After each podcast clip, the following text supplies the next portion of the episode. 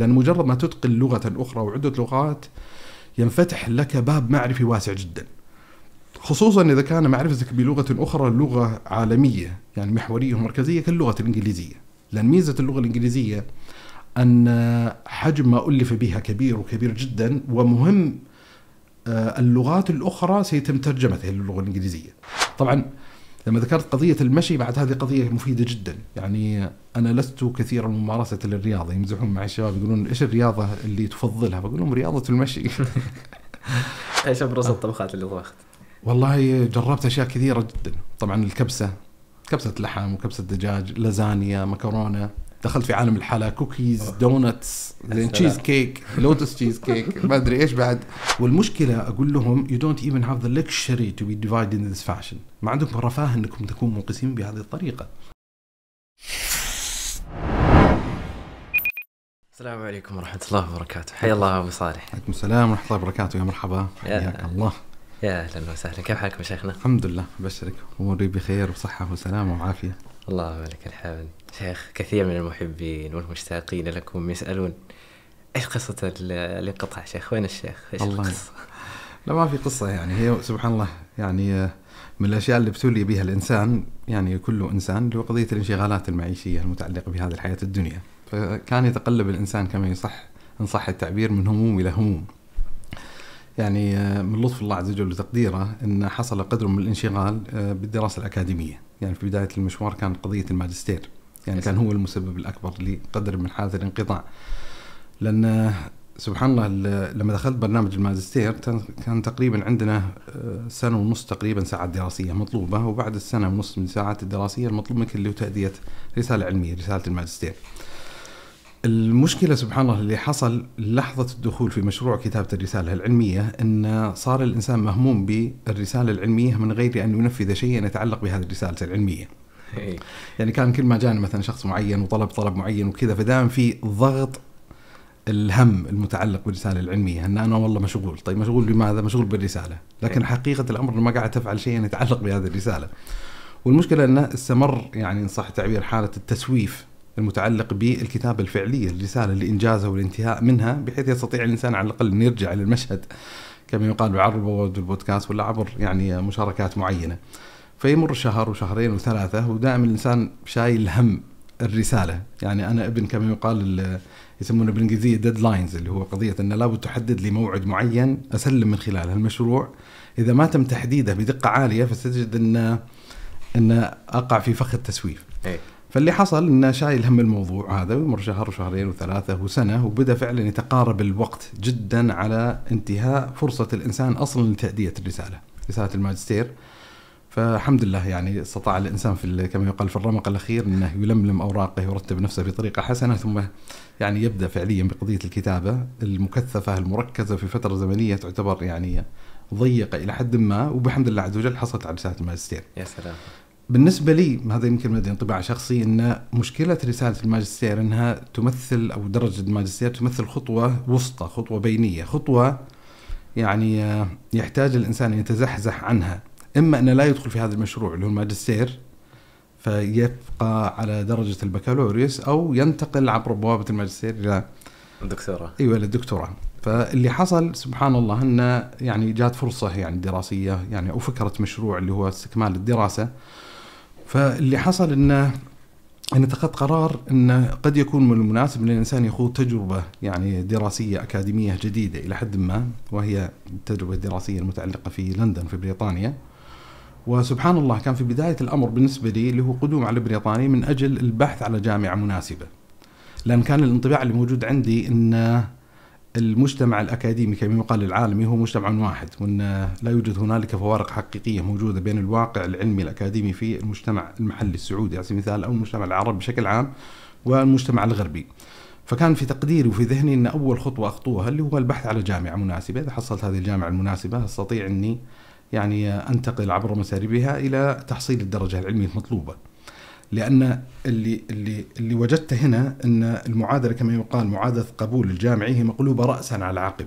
يعني خطوات القبول مثلا عندنا في المملكة أول شيء تحصل لك جامعة تقبلك إذا قبلت في هذه الجامعة يتم تحديد مشرف لك بتعاونك مع هذا المشرف يتم تحديد عنوان بحثي معين يكون هو الرسالة، رسالة الدكتوراه اللي تقدمها. لما جيت لبريطانيا باحثا عن جامعة اكتشفت من خلال الزملاء والأصدقاء والاحبه الموجودين في لندن إن لا المعادلة مقلوبة كما يقال راسا على عقب، الخطوة الأولى لابد أن يكون عندك ابتداء مقترح بحثي أصلا. ما هي بالقضية؟ ان بتتعاون مع مشرف ما من أجل تحديد، لا قبل ما تخطو خطوة في مشروع الدكتوراه أصلا لابد أن تكون رؤيتك فيما يتعلق بالعنوان البحثي بخطة البحث بما يعبر عنه البروبوزل يكون جاهز عندك. عندك خطة بحثية مقترح بحثي جاهز. أي. بعد ما تجهز هذا المقترح البحثي وتكتبه وفق صياغة يعني تعتبر علمية مناسبة لابد أن تكون لنفسك قاعدة بيانات بالمشرفين في الدولة المعينة اللي تريد أن تدرس فيها ممن تتقاطع اهتماماته البحثية مع بحثك. هذه الخطوة الثانية. وبالتالي تحتاج أن تدخل إلى مواقع الإنترنت للجامعات الموجودة مثلا في بريطانيا بشكل عام. آه بعد ذلك تدخل في الأقسام العلمية الأكاديمية المهتمة بذات القطاع العلمي اللي تريد أن تقدم مقترحك البحثي فيه تنظر في السير الذاتية المتعلقة بالدكاترة الموجود في هذه الجامعات بحيث تجد أن اهتمامات البحثية تتقاطع مع الهم البحثي الخاص بك. تكون لك قاعدة من الأسماء تتواصل مع هذه الأسماء عبر طريق المراسلة. أه، تؤمل أن بعضهم يتجاوب معك إما أن يطلب لقاء معك أو يتم مثلا مراسلتك مثلا بأسئلة معينة تفصيلية أكثر أو يرحب بفكرة الإشراف. إذا وفقت وجدت لنفسك مشرفا يقبل الإشراف على المقترح البحثي الذي قدمته بعد ذلك تقوم بالتقديم الرسمي على الجامعة وأظن إذا وصلت إلى هذه المرحلة يعني بمعنى أن استطعت أن تكتب خطة بحثية واستطعت أن أن تجد نفسك مشرفا البقية كما يقال تفاصيل اللي تصير يعني تدخل في إطار إن صح تعبير إداري بيروقراطي معين وتمضي الأمور. فما أخفيك يعني من رحلة يعني كما يقال حمل هم رساله الماجستير يعني كما يقال إلى لحظة حصول القبول الجامعي وما يتلوه لأن سبحان الله بمجرد الانتقال من الفضاء العربي إلى الفضاء الغربي كما يقال يحتاج الإنسان إلى نوع من أنواع الاستقرار كما يقال الاجتماعي صحيح. والنفسي وكذلك في انتقال إلى وسط أكاديمي علمي جديد ومختلف جذريا يعني في اختلافات كثيرة جدا بحيث حتى مع خوض الإنسان تجربة الدراسة الأولى في جامعة البترول عندنا في المملكة في الهندسة حاسب الآلي ثم بكالوريوس في اصول الدين من جامعة الامام ثم العقيدة والمذاهب المعاصر من جامعة الملك فيصل. آه يعني مع ما أزعم أنها في قدر من الخبرة في التعامل مع الوسط الأكاديمي إلا أن التجربة كذلك لما تنتقل إلى فضاء أكاديمي مختلف جذريا لا يعتبر كذلك. فأذكر يعني سبحان الله من مواطن السخرية والرثاء عندنا في جامعة البترول هذه مشهورة جدا اللي هم الاورينتيشن الطلاب المستجدين هم محل الهزء والسخريه يعني كما يقال.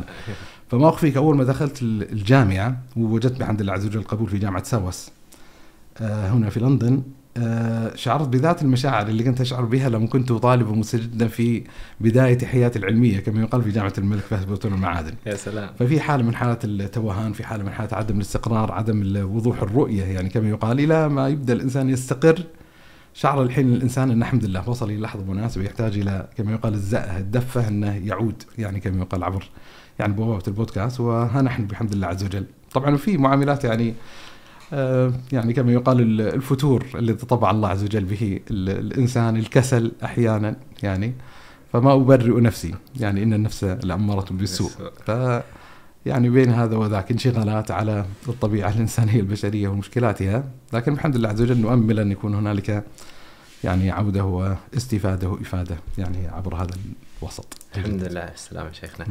آه، طيب قد يجد البعض مثلا آه، غرابة أنه يعني الدراسات الإسلامية منطقا الإنسان يواصلها في العالم الإسلامي مثلا. فإيش فكرة الانتقال إلى الغرب أولا؟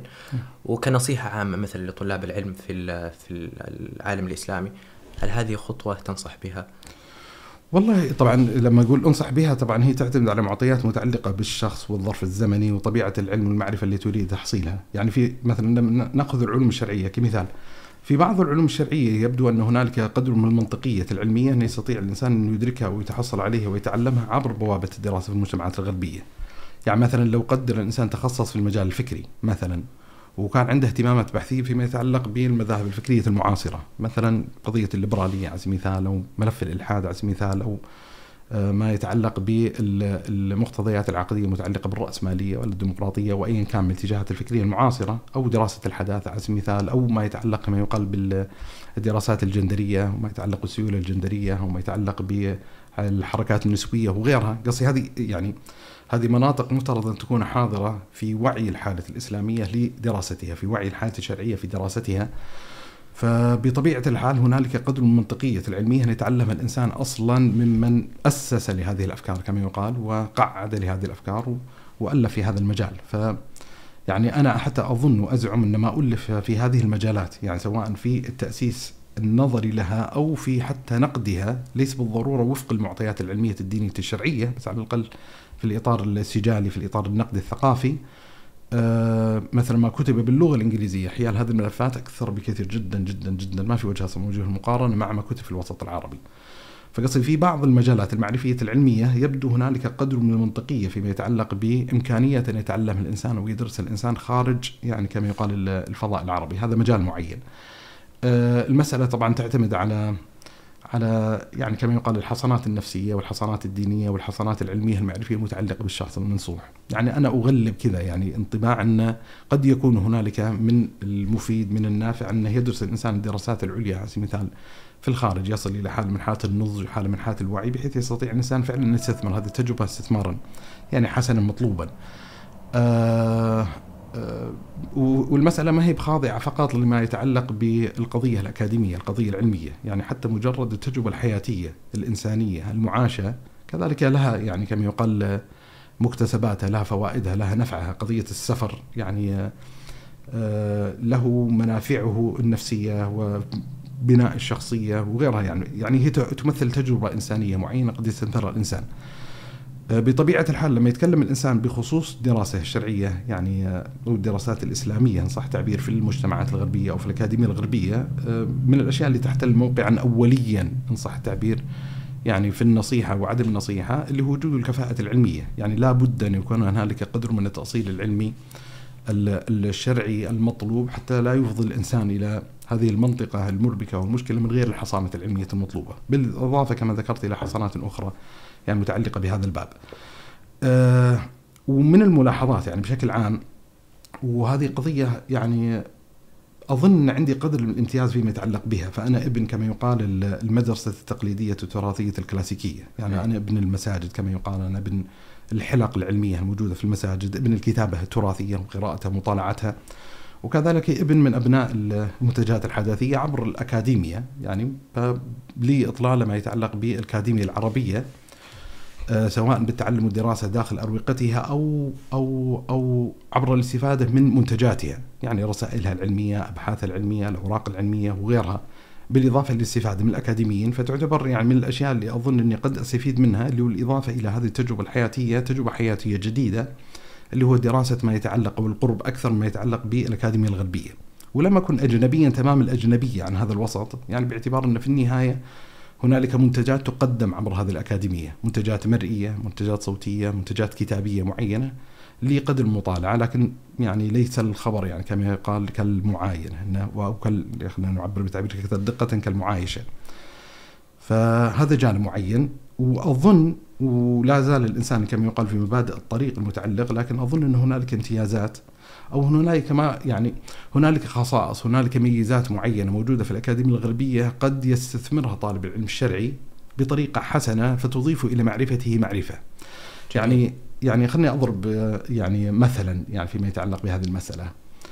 آه، من الملاحظات الأولية بالذات فيما يتعلق بالدراسات الشرعية والإسلامية في المجتمعات الغربية.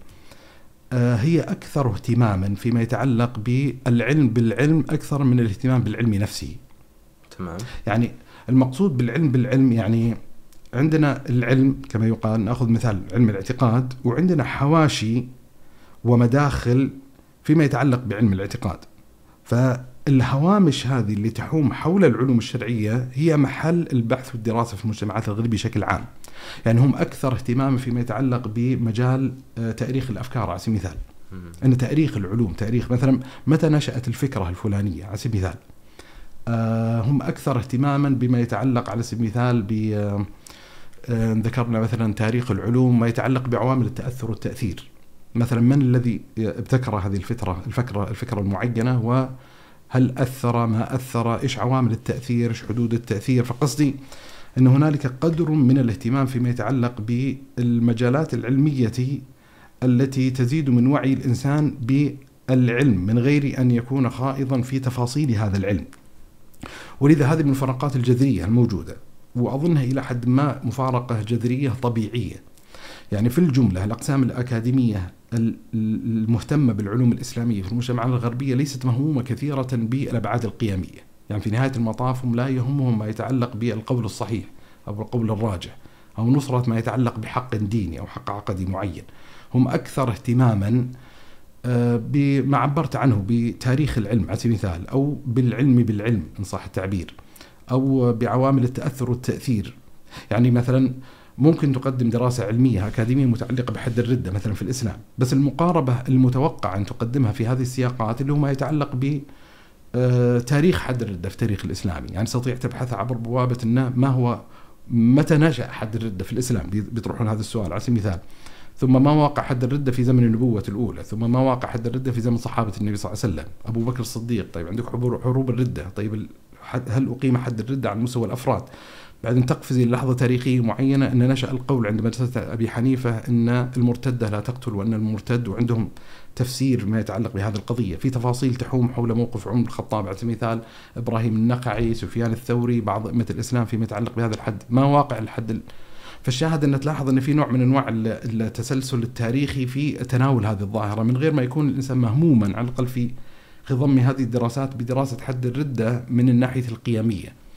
يعني ما تستطيع إلى حد ما أن تعبر أشبه أن مثلا أن جماهير أهل العلم وينقلوا اجماعا أن حد الردة هذا حد معتبر في الإسلام وهنالك شبهات يتم الاعتراض عليها وتدفع هذه الشبهات بطريقة معينة. هذا النمط من أنماط التحيزات الدينية أظن إلى حد لا بأس به غير مقبولة. يعني في المجتمعات الغربية طبعا هذا بخصوص يعني هنالك بطبيعه الحال جامعات غربية ان صح التعبير تبشيرية تبشر بأفكار معينة بس ليس الإسلام كما يقال هو المبشر به الحاضر في مثل هذه الأكاديمية ومثل هذه الجامعات.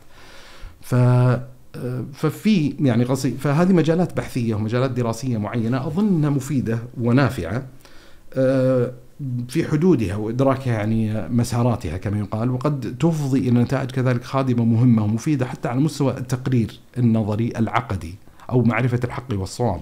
يعني في النهاية من المهم جدا انه يحقق الإنسان يحرر موقفا على سبيل المثال تاريخيا حيال فكرة معينة آه ويحاول قدر وسعه وطاقته أن يكون موضوعيا في تناول هذه الفكرة ثم يبني بعد ذلك عليها موقفا دينيا موقفا عقديا معينا.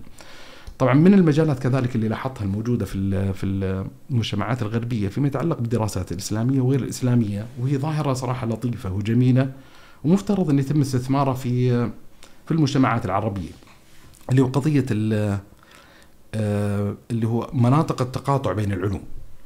يعني مثلا من الأشياء المفارقات الغريبة اللي وجدتها في كثير من الأكاديميين الموجودين في المجتمعات الغربية إنه يأتي من خلفية علمية معينة ويتخصص في خلفية علميه مختلفة تماما. عجيب. يعني تجد إنسان على سبيل المثال مثلا تخصصه هندسة كهربائية وبعدين مثلا لما جاء لدرس الماجستير أو الدكتوراه صار متخصص الفلسفة على سبيل المثال. هذه المنطقة مناطق تقاطع العلوم يعني لما تجلب مثلا لما تستجلب إنسان مثلا متخصص في مجال علم الاجتماع على سبيل المثال ثم تصنع منه فقيها. هذه التوليفة أحيانا قد تولد أسئلة معينة قد تنشئ أبحاثا معينة قد يلاحظ عالم الاجتماع هذا. المتفقه أمرا لا يستطيع أن يلاحظه الفقيه المتجرد على سبيل المثال. وقل الأمر نفسه فيما يتعلق بعلم الاقتصاد، علم السياسة، علم النفس، مثلا هذا فيما يتعلق بالعلوم الإنسانية، بل مثلا في علوم الرياضيات في علوم الأحصاء، أنا قصدي أحيانا تجد في أنماط من الأبحاث اللي تخرج عبر الأكاديمية الغربية بحكم منطقة التقاطع الموجودة بين العلوم تكون فيها قدر من النفع قدر من الإفادة قدر من الجمالية. آه، طبعا من أهم الأشياء والامتيازات حقيقة الموجودة واللي بدأ يلاحظها الإنسان فعلا في بعض بعض الكورسات الدراسية بعض الحصص اللي بدأ يحضرها الإنسان فيما يتعلق بدراسة الدكتوراه اللي هو ما يعبر عنه بمنهج البحث العلمي. يعني هنالك ميزة في قدر من الصرامة فيما يتعلق بمنهج البحث العلمي. على سبيل المثال آه، في تدريب للطالب على بعض القضايا وبعض الأمور أظنها نافعة ومفيده جدا لو تم استثمارها بطريقة حسنة مقبولة في دوائرنا الشرعية. يعني عندهم قدرة لتوليد الأسئلة البحثية بطريقة جيدة وممتازه جدا. عندهم حسن آه، وجودة في كثير من الأحيان في تحليل النصوص على سبيل المثال ومعرفة السياقات المتعلقة بهذه النصوص سياقاتها التاريخية آه، تحليل آه، مثلا هذه النصوص استنطاقها بطريقة معينة كما يقال غير تقليدية ولذا من الامتيازات اللي أجدها في كثير من الأبحاث بين قوسين الاستشراقية أحيانا إنهم يراقبون المشهد أو ينظرون للموضوع عبر زاوية طالب العلم كما يقال الكلاسيكي التراثي اللي نشأ داخل هذا المحضن داخل هذا الصندوق لا يستطيع أنه يلاحظ هذا الأمر عبر هذه الزاوية وقد تكون هذه الزاوية فيها قدر من الطرافة. فالشاهد ان إن في أشياء معينة يعني مفيدة ونافعة أه وفي المقابل بطبيعة الحال يعني يعني من خلال تجربة كما يقال قصيرة ألاحظ إن طلبة العلم الشرعيين وحتى يعني ممن هو خريج الأكاديمية كما يقال العربيه عنده امتيازات. يعني مثلا من أهم الامتيازات الموجودة عندنا في المقابل السعة المعلوماتية التفصيلية المتعلقة بقضايا الدين الشرعية أظن إن نحن أكثر كفاءة بكثير جدا منهم. يعني يعني الإحاطة مثلا إذا كان طالب علم مهتم بمقولات المدرسة الحنفية أو الشافعية أو المالكية أو الحنبلية أو طالب علم مهتم بتراث الإمام شيخ الإسلام ابن تيمية رحمة الله تبارك وتعالى عليه. وكان سبحان الله من الأمنيات الحياتية ان إني أكتب شيئا يتعلق بهذا الإمام فبحمد الله عز وجل كما يقال البروبوزل المقترح البحثي يعني آه، هو يدور في فلك آه، شيخ الإسلام ابن تيمية رحمة الله تبارك وتعالى عليه. فالشاهد أن إحاطتنا بمقولات مثلا هذا الإمام والاطلاع على تفاصيل آه، كتبه وموارد معلوماته إلى حد ما نحن أفضل بكثير يعني. هذا أتلمسه ولاحظه يعني. آه، أحيانا سواء من جهة الأخطاء اللي يقعون فيها أو من جهة القصور اللي قد يقعون فيها. قدرتنا مثلا على الوصول على الموارد التراثية الشرعية الأصيلة أكثر قدرة. لكن نحتاج أن نكمل كما يقال هذه ببعض الامتيازات الموجودة في الطرف المقابل، يعني القدرة على استنطاق الناس، القدرة على توليد الأسئلة البحثية، القدرة على الالتزام بمنهجية علميه معينة. يعني تحتاج يعني تحتاج لون من ألوان المراجعة. طبعا ما بقول من الآلام ومن العذابات المتعلقة بالدراسة في المجتمعات الغربية لكن هي قضية يعني حاضرة ولافتة يعني لفتت نظري الصراحة إن كان يعني اللي هو ظاهره إن صح التعبير آه، تبدل أو تغيير الأسلاف. يعني بعد ما صار الإنسان مهموما في معالجة ومذاكرة عقل مثلا الإمام الشافعي وعقل الإمام أحمد وعقل الإمام ابن تيمية وابن القيم وابن العز الحنفي العز ابن عبد السلام الإمام القرافي الجويني أبو حامد الغزالي تغيرت أسلافه إلى جولدزهاير إلى شاخت إلى يعني الشاهد يعني بعض يعني مو بالضرورة يعني جون هوفر على سبيل المثال يعني وعدة يعني كما يقال ففي قدر من تغير آه، تغير آه، يعني منطقة الاهتمام. يعني من الأشياء اللي يركزون عليها بحثيا في المجتمعات الغربية أن لما تقدم مقترحا بحثيا وتبدأ تعالج مثلا هذه الأطروحة العلمية البحثية مطلوب منك أن تحدد ما يتعلق كما يقال بال primary sources اللي هو المصادر الأصلية والمراجع الأصلية المتعلقة بالموضوع. ومطلوب منك كذلك أن تستوعب ما يتعلق بما يعبر عنه بال secondary sources اللي هو الدراسات الثانوية. وغالب الدراسات الثانوية في كثير من الأحيان هي تحوم حول حول يعني الأوراق البحثية أو الكتب أو الأبحاث العلمية المنتجة في الفضاء الغربي. ولذا يعني يعني هذه ظاهرة بالنسبة لي تعتبر فيها قدر من الجدة أو قدر من آه، من الأشياء كذلك اللي يستطيع الانسان يعلق عليها. يعني وخلني أختم بها. يعني أنا ما اخفيك عندي قدر من التحيز المضاد للأكاديمية بشكل عام. يعني أنا يعني عندي مقالة لم أكتب منها إلا العنوان بس ما كتبت تفاصيل لكن عنوان المقالة جناية النظم الأكاديمية على العلوم الشرعية. يعني عندي شعور أن من الأشياء اللي أضرت ب بواقع طلاب العلم بواقع المجتمع العلمي إلى حد ما ولا أدري ما الذي يتحمل جريرة الموضوع اللي هو هل هو سوء التطبيق لما يتعلق بعض الأعراف الأكاديمية في بعض البيئات العلمية معينة ولا فعلا هنالك يعني مشكلة بنيوية في الأكاديمي؟ كما يقال تخلف مشكلات معينة. يعني مثلا من المشكلات اللي خلقتها يعني الاكاديميا آه، يعني ولدت حالة من حالات الهزال العلمي، يعني سهلت على كثير من الناس الدخول داخل المجتمع الأكاديمي في قدر من السعة. ولذا يتلمس الإنسان إن هنالك قدر عال من الضعف الشديد فيما يتعلق بواقع الطلاب. بل وثم ينعكس مع الزمن ومع التاريخ على واقع المدرسين والدكاترة الموجودة داخل الوسط الأكاديمي. ويستطيع الإنسان مثلا أن يطل إطلالة سريعة على ما يتعلق بما يعبر عنه بالأبحاث التكميلية، ما يتعلق بالأوراق العلمية المنشورة بين قوسين في المجلات العلمية المحكمة.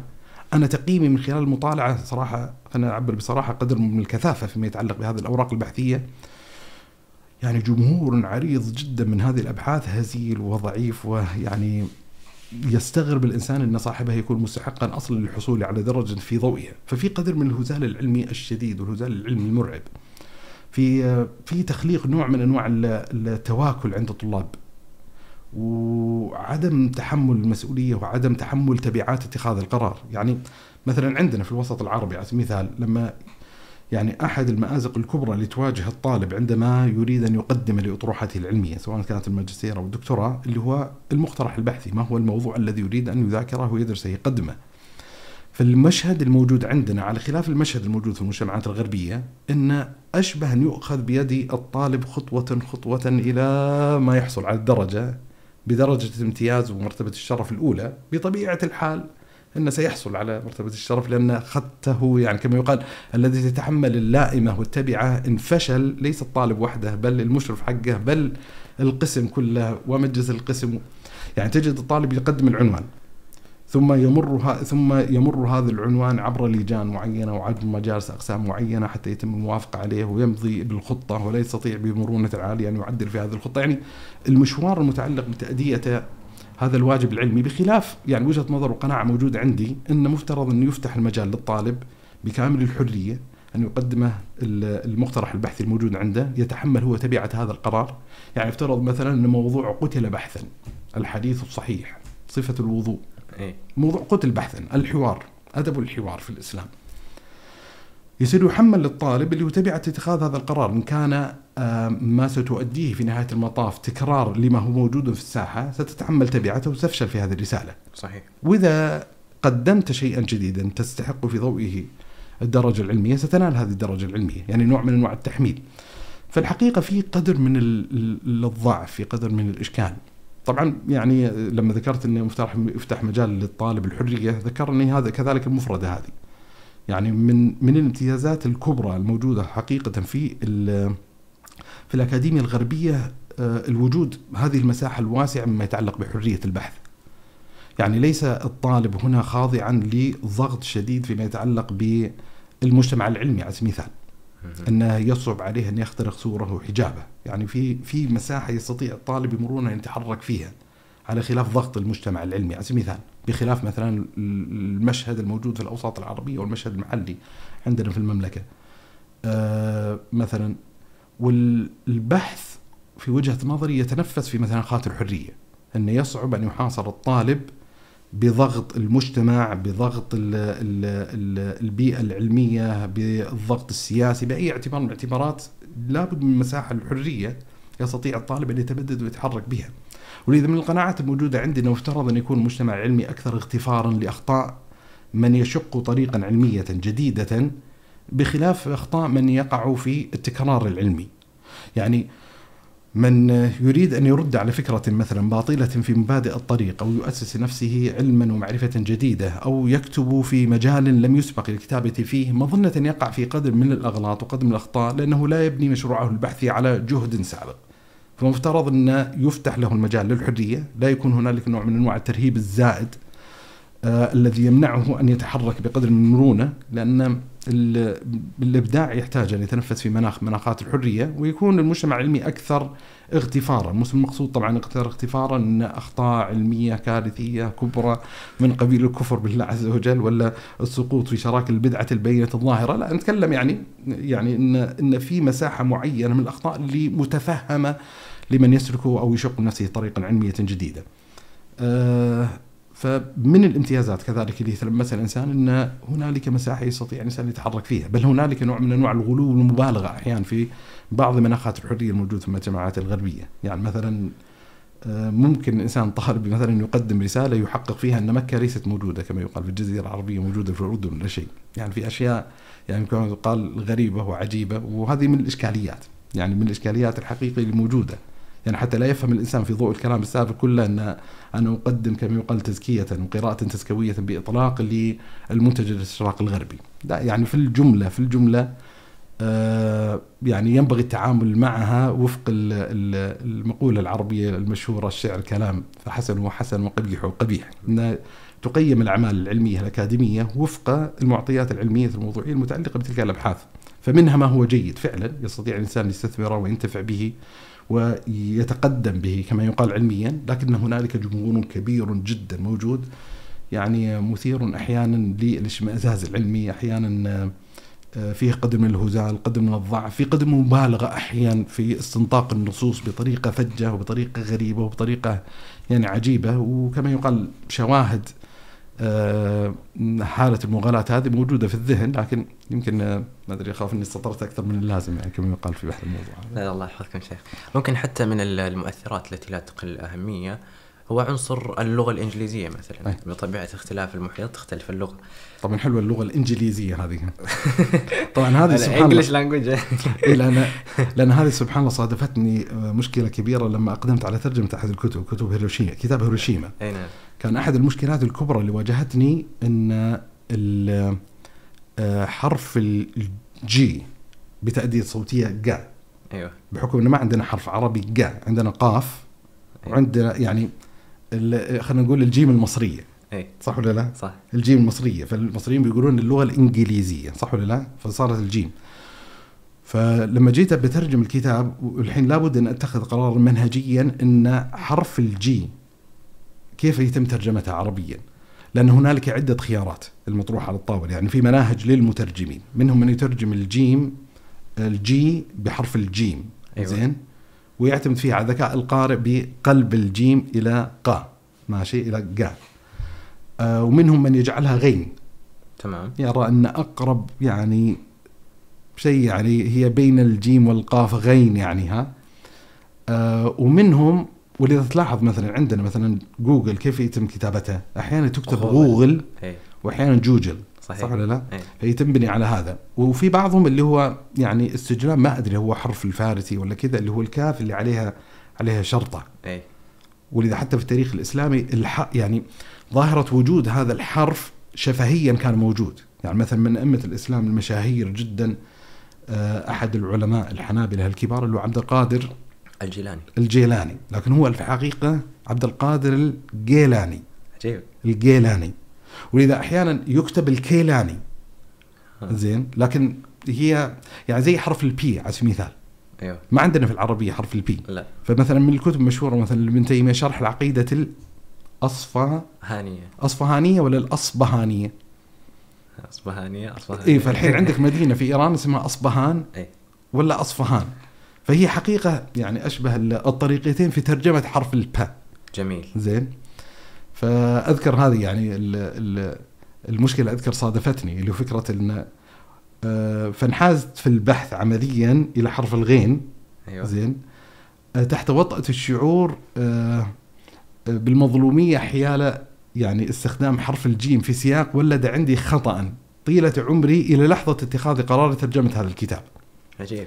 لأنه هو القنبلة الذرية في أول الأمر ألقيت على مدينة نازاساكا ولا لا. هيروشيما؟ هيروشيما. ثم ألقيت بعد ذلك على مدينة نازاساكا. ها؟ نازاساكا ولا أيوة أيوة يا ف... أخي لذلك فهي لا إيه، لا فهي مدينة نجازاكي ولا ناجازاكي ناغازاكي. أيوة فأنا طول عمري كنت أقرأها نجازاكي أوه. طول عمري أقرأها ناجازاكي ناجازاكي لأنها مكتوبة ناجازاكي بحرف الجيم. تمام. ثم لما جيت أقدمت على ترجمة الكتاب اكتشفت لا انها ناجازاكي ها. اي لأن لما تكتبها جيم فالجمهور العربي الأكبر لن يفهم منها الجيم المصرية كما يقال. اي لكن الحرف ال- يعني في استثناءات للقاعده حتى كانت موجودة من ضمن الاستثناءات الكبرى اللي كانت موجودة عندي اللي هو الولد هذه السطرات كلها اللي هو الإنجليزية. الانجليزي اي لأن تكتب الإنجليزية صراحة يعني شكلها كتابيا بشع يعني كما يقال. طيب فسأل شيخ يعني كيف اللغة الإنجل- الإنجليزية معك؟ الإنجليزية ولا الإنجليزية؟ خلي الإنجليزية انجلش انجلش انجلش كيف الإنجليش معك شيخ؟ كيف هل هذا والله- المؤثر في طبيعة الدراسة ال- في- في بريطانيا؟ إي طبعا يعني ما أخفيك أنا على المستوى الشخصي بحمد الله عز وجل من الأشياء اللي وهبني الله عز وجل إياها وهي مفيدة ونافعة جدا في مسيرة الإنسان الثقافية، مسيرة الإنسان الفكرية، مسيرته العلمية اللي هو أن يتقن لغة أخرى أو يتقن عدة لغات، لأن مجرد ما تتقن لغة أخرى وعدة لغات ينفتح لك باب معرفي واسع جدا. خصوصا إذا كان معرفتك بلغة أخرى لغة عالمية يعني محورية ومركزية كاللغة الإنجليزية. لأن ميزة اللغة الإنجليزية أن حجم ما ألف بها كبير وكبير جدا ومهم آه، اللغات الأخرى سيتم ترجمتها للغة الإنجليزية. فعندك مكتسب كبير جدا يخدمك. ولذا أنا حتى من المقروءات الشهرية آه، مقروءات باللغة الإنجليزية يعني هنالك نصبة معينة. آه، مما يدخل في تكوين وعي المحاضرات الندوات اللقاءات وغيرها.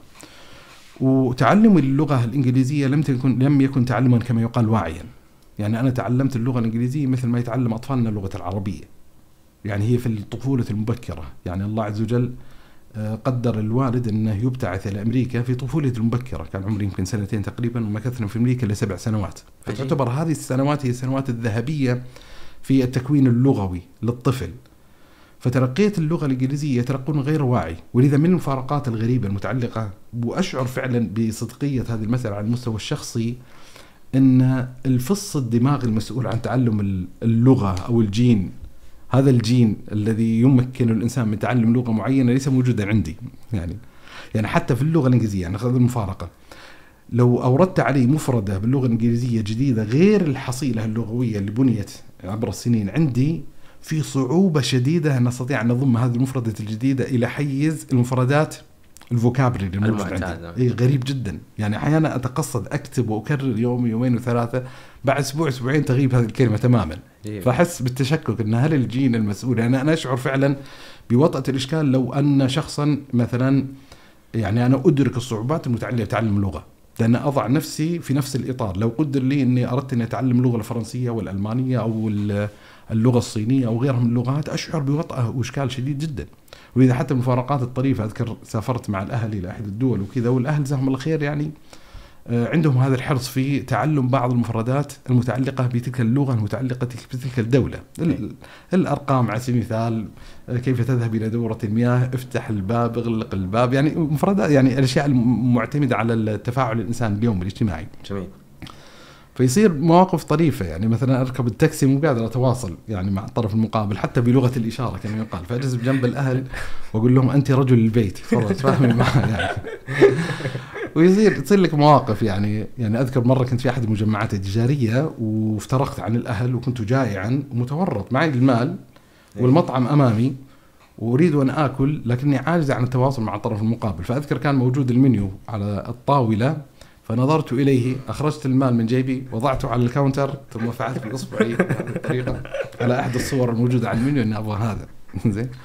لا وجاني طلب غلط أذكر يومها. لكني يعني اضطريت إني آكل الموضوع.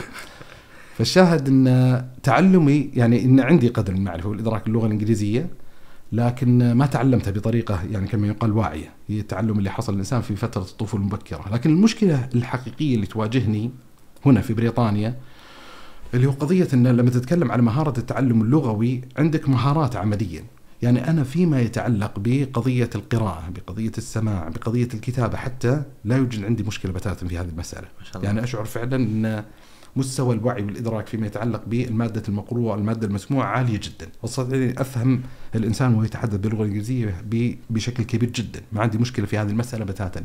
المشكلة الكبرى اللي تواجهني في قضية المحادثة في قضية الحديث في قضية الإلقاء في قضية الكلام باللغة الإنجليزية في ال speaking skills يعني حتى أذكر من القصص الطريفة اللي حصلت أن أحد المتطلبات أصلا الدراسة الجامعية أن لابد أنك تجتاز ما يتعلق باختبار ال IELTS أيوه. ف يعني أمامك مسارين كما يقال قبل الدخول في هذا الاختبار، إما أنك آه، تدرب نفسك في كيفية التفاعل والتعامل مع هذا الاختبار لأن مثل هذا النمط من أنماط الاختبارات يعني مثل اختبارات الذكاء واختبارات اللغة على سبيل المثال وغيرها عندك قضيتين تحتاج تراعيها، القضية الأولى اللي هو الملكة العلمية المتعلقة بمجال الاختبار.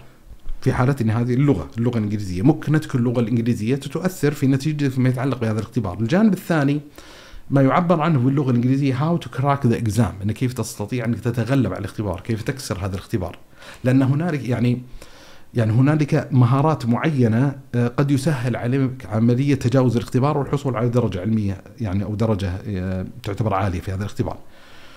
فاللي اتخذت قرار ما اخفيك اني خلني أتعلم ما يتعلق بالاختبار عبر التجربة الذاتية الشخصية، ما له داعي إني أشاهد مقاطع فيديو، لأن بديت ادخلت في الفيديو في اليوتيوب فاكتشفت ان في مقاطع كثيرة جدا بعضها طويلة جدا وتمشي في الاختبار بطبيعته طويل وتجد مثلا هنالك عروض معينة تقدم لك هذا الاختبار بذات النفس الطويل.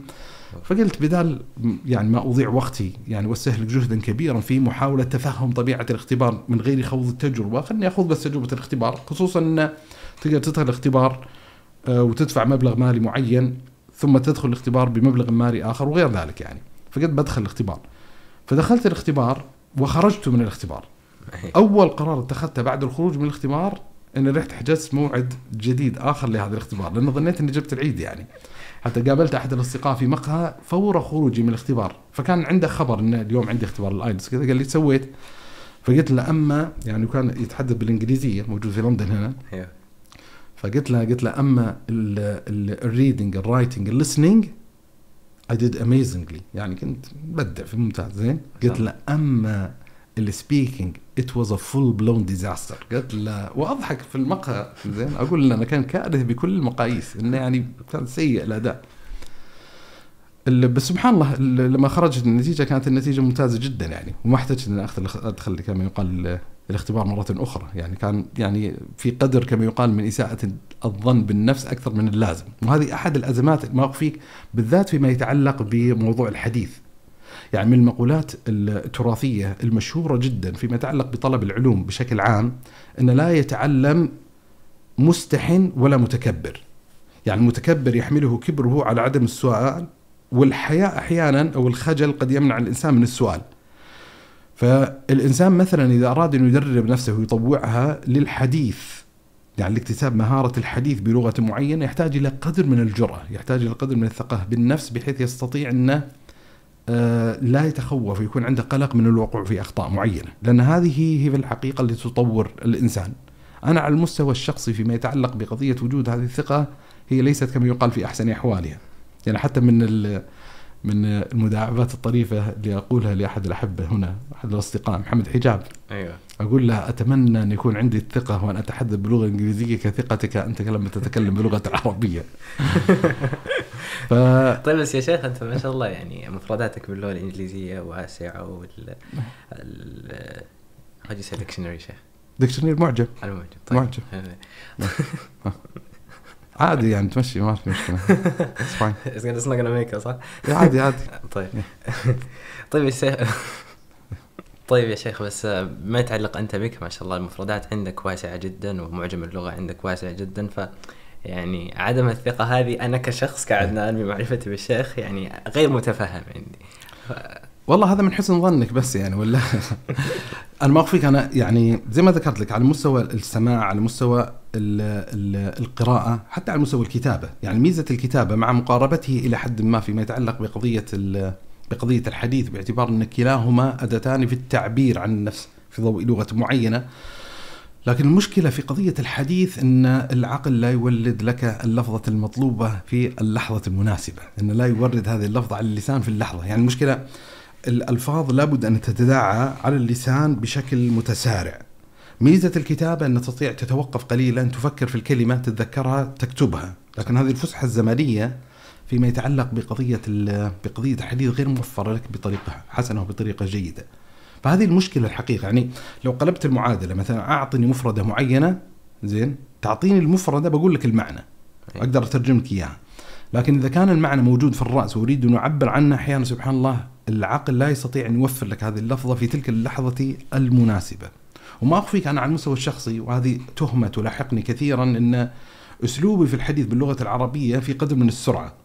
فأحيانا قاعد تحاكم نفسك لما تتحدث بلغة أخرى إلى ذات المعيار الذي تتحدث به في لغة أخرى اللغة العربية أيوة. فتشعر أن من الضروري أن يكون تأديتك اللغوية باللغة الإنجليزية بشكل متسارع كتسارعك باللغة العربية فهذا يعر ي- ي- يأزمك كما يقال نفسيا يزيد من حالة الضغط النفسي فيما يتعلق بهذه المسألة جميل. وبعدين تجيك عاد معطيات يعني إضافية أخرى يعني مثلا من المعطيات اللي بديت ألاحظها بالذات في ظل الانغماس في المجتمع البريطاني مجتمع لندن اللي هو قضية إن يعني يبدأ الإنسان يلاحظ أشياء معينة.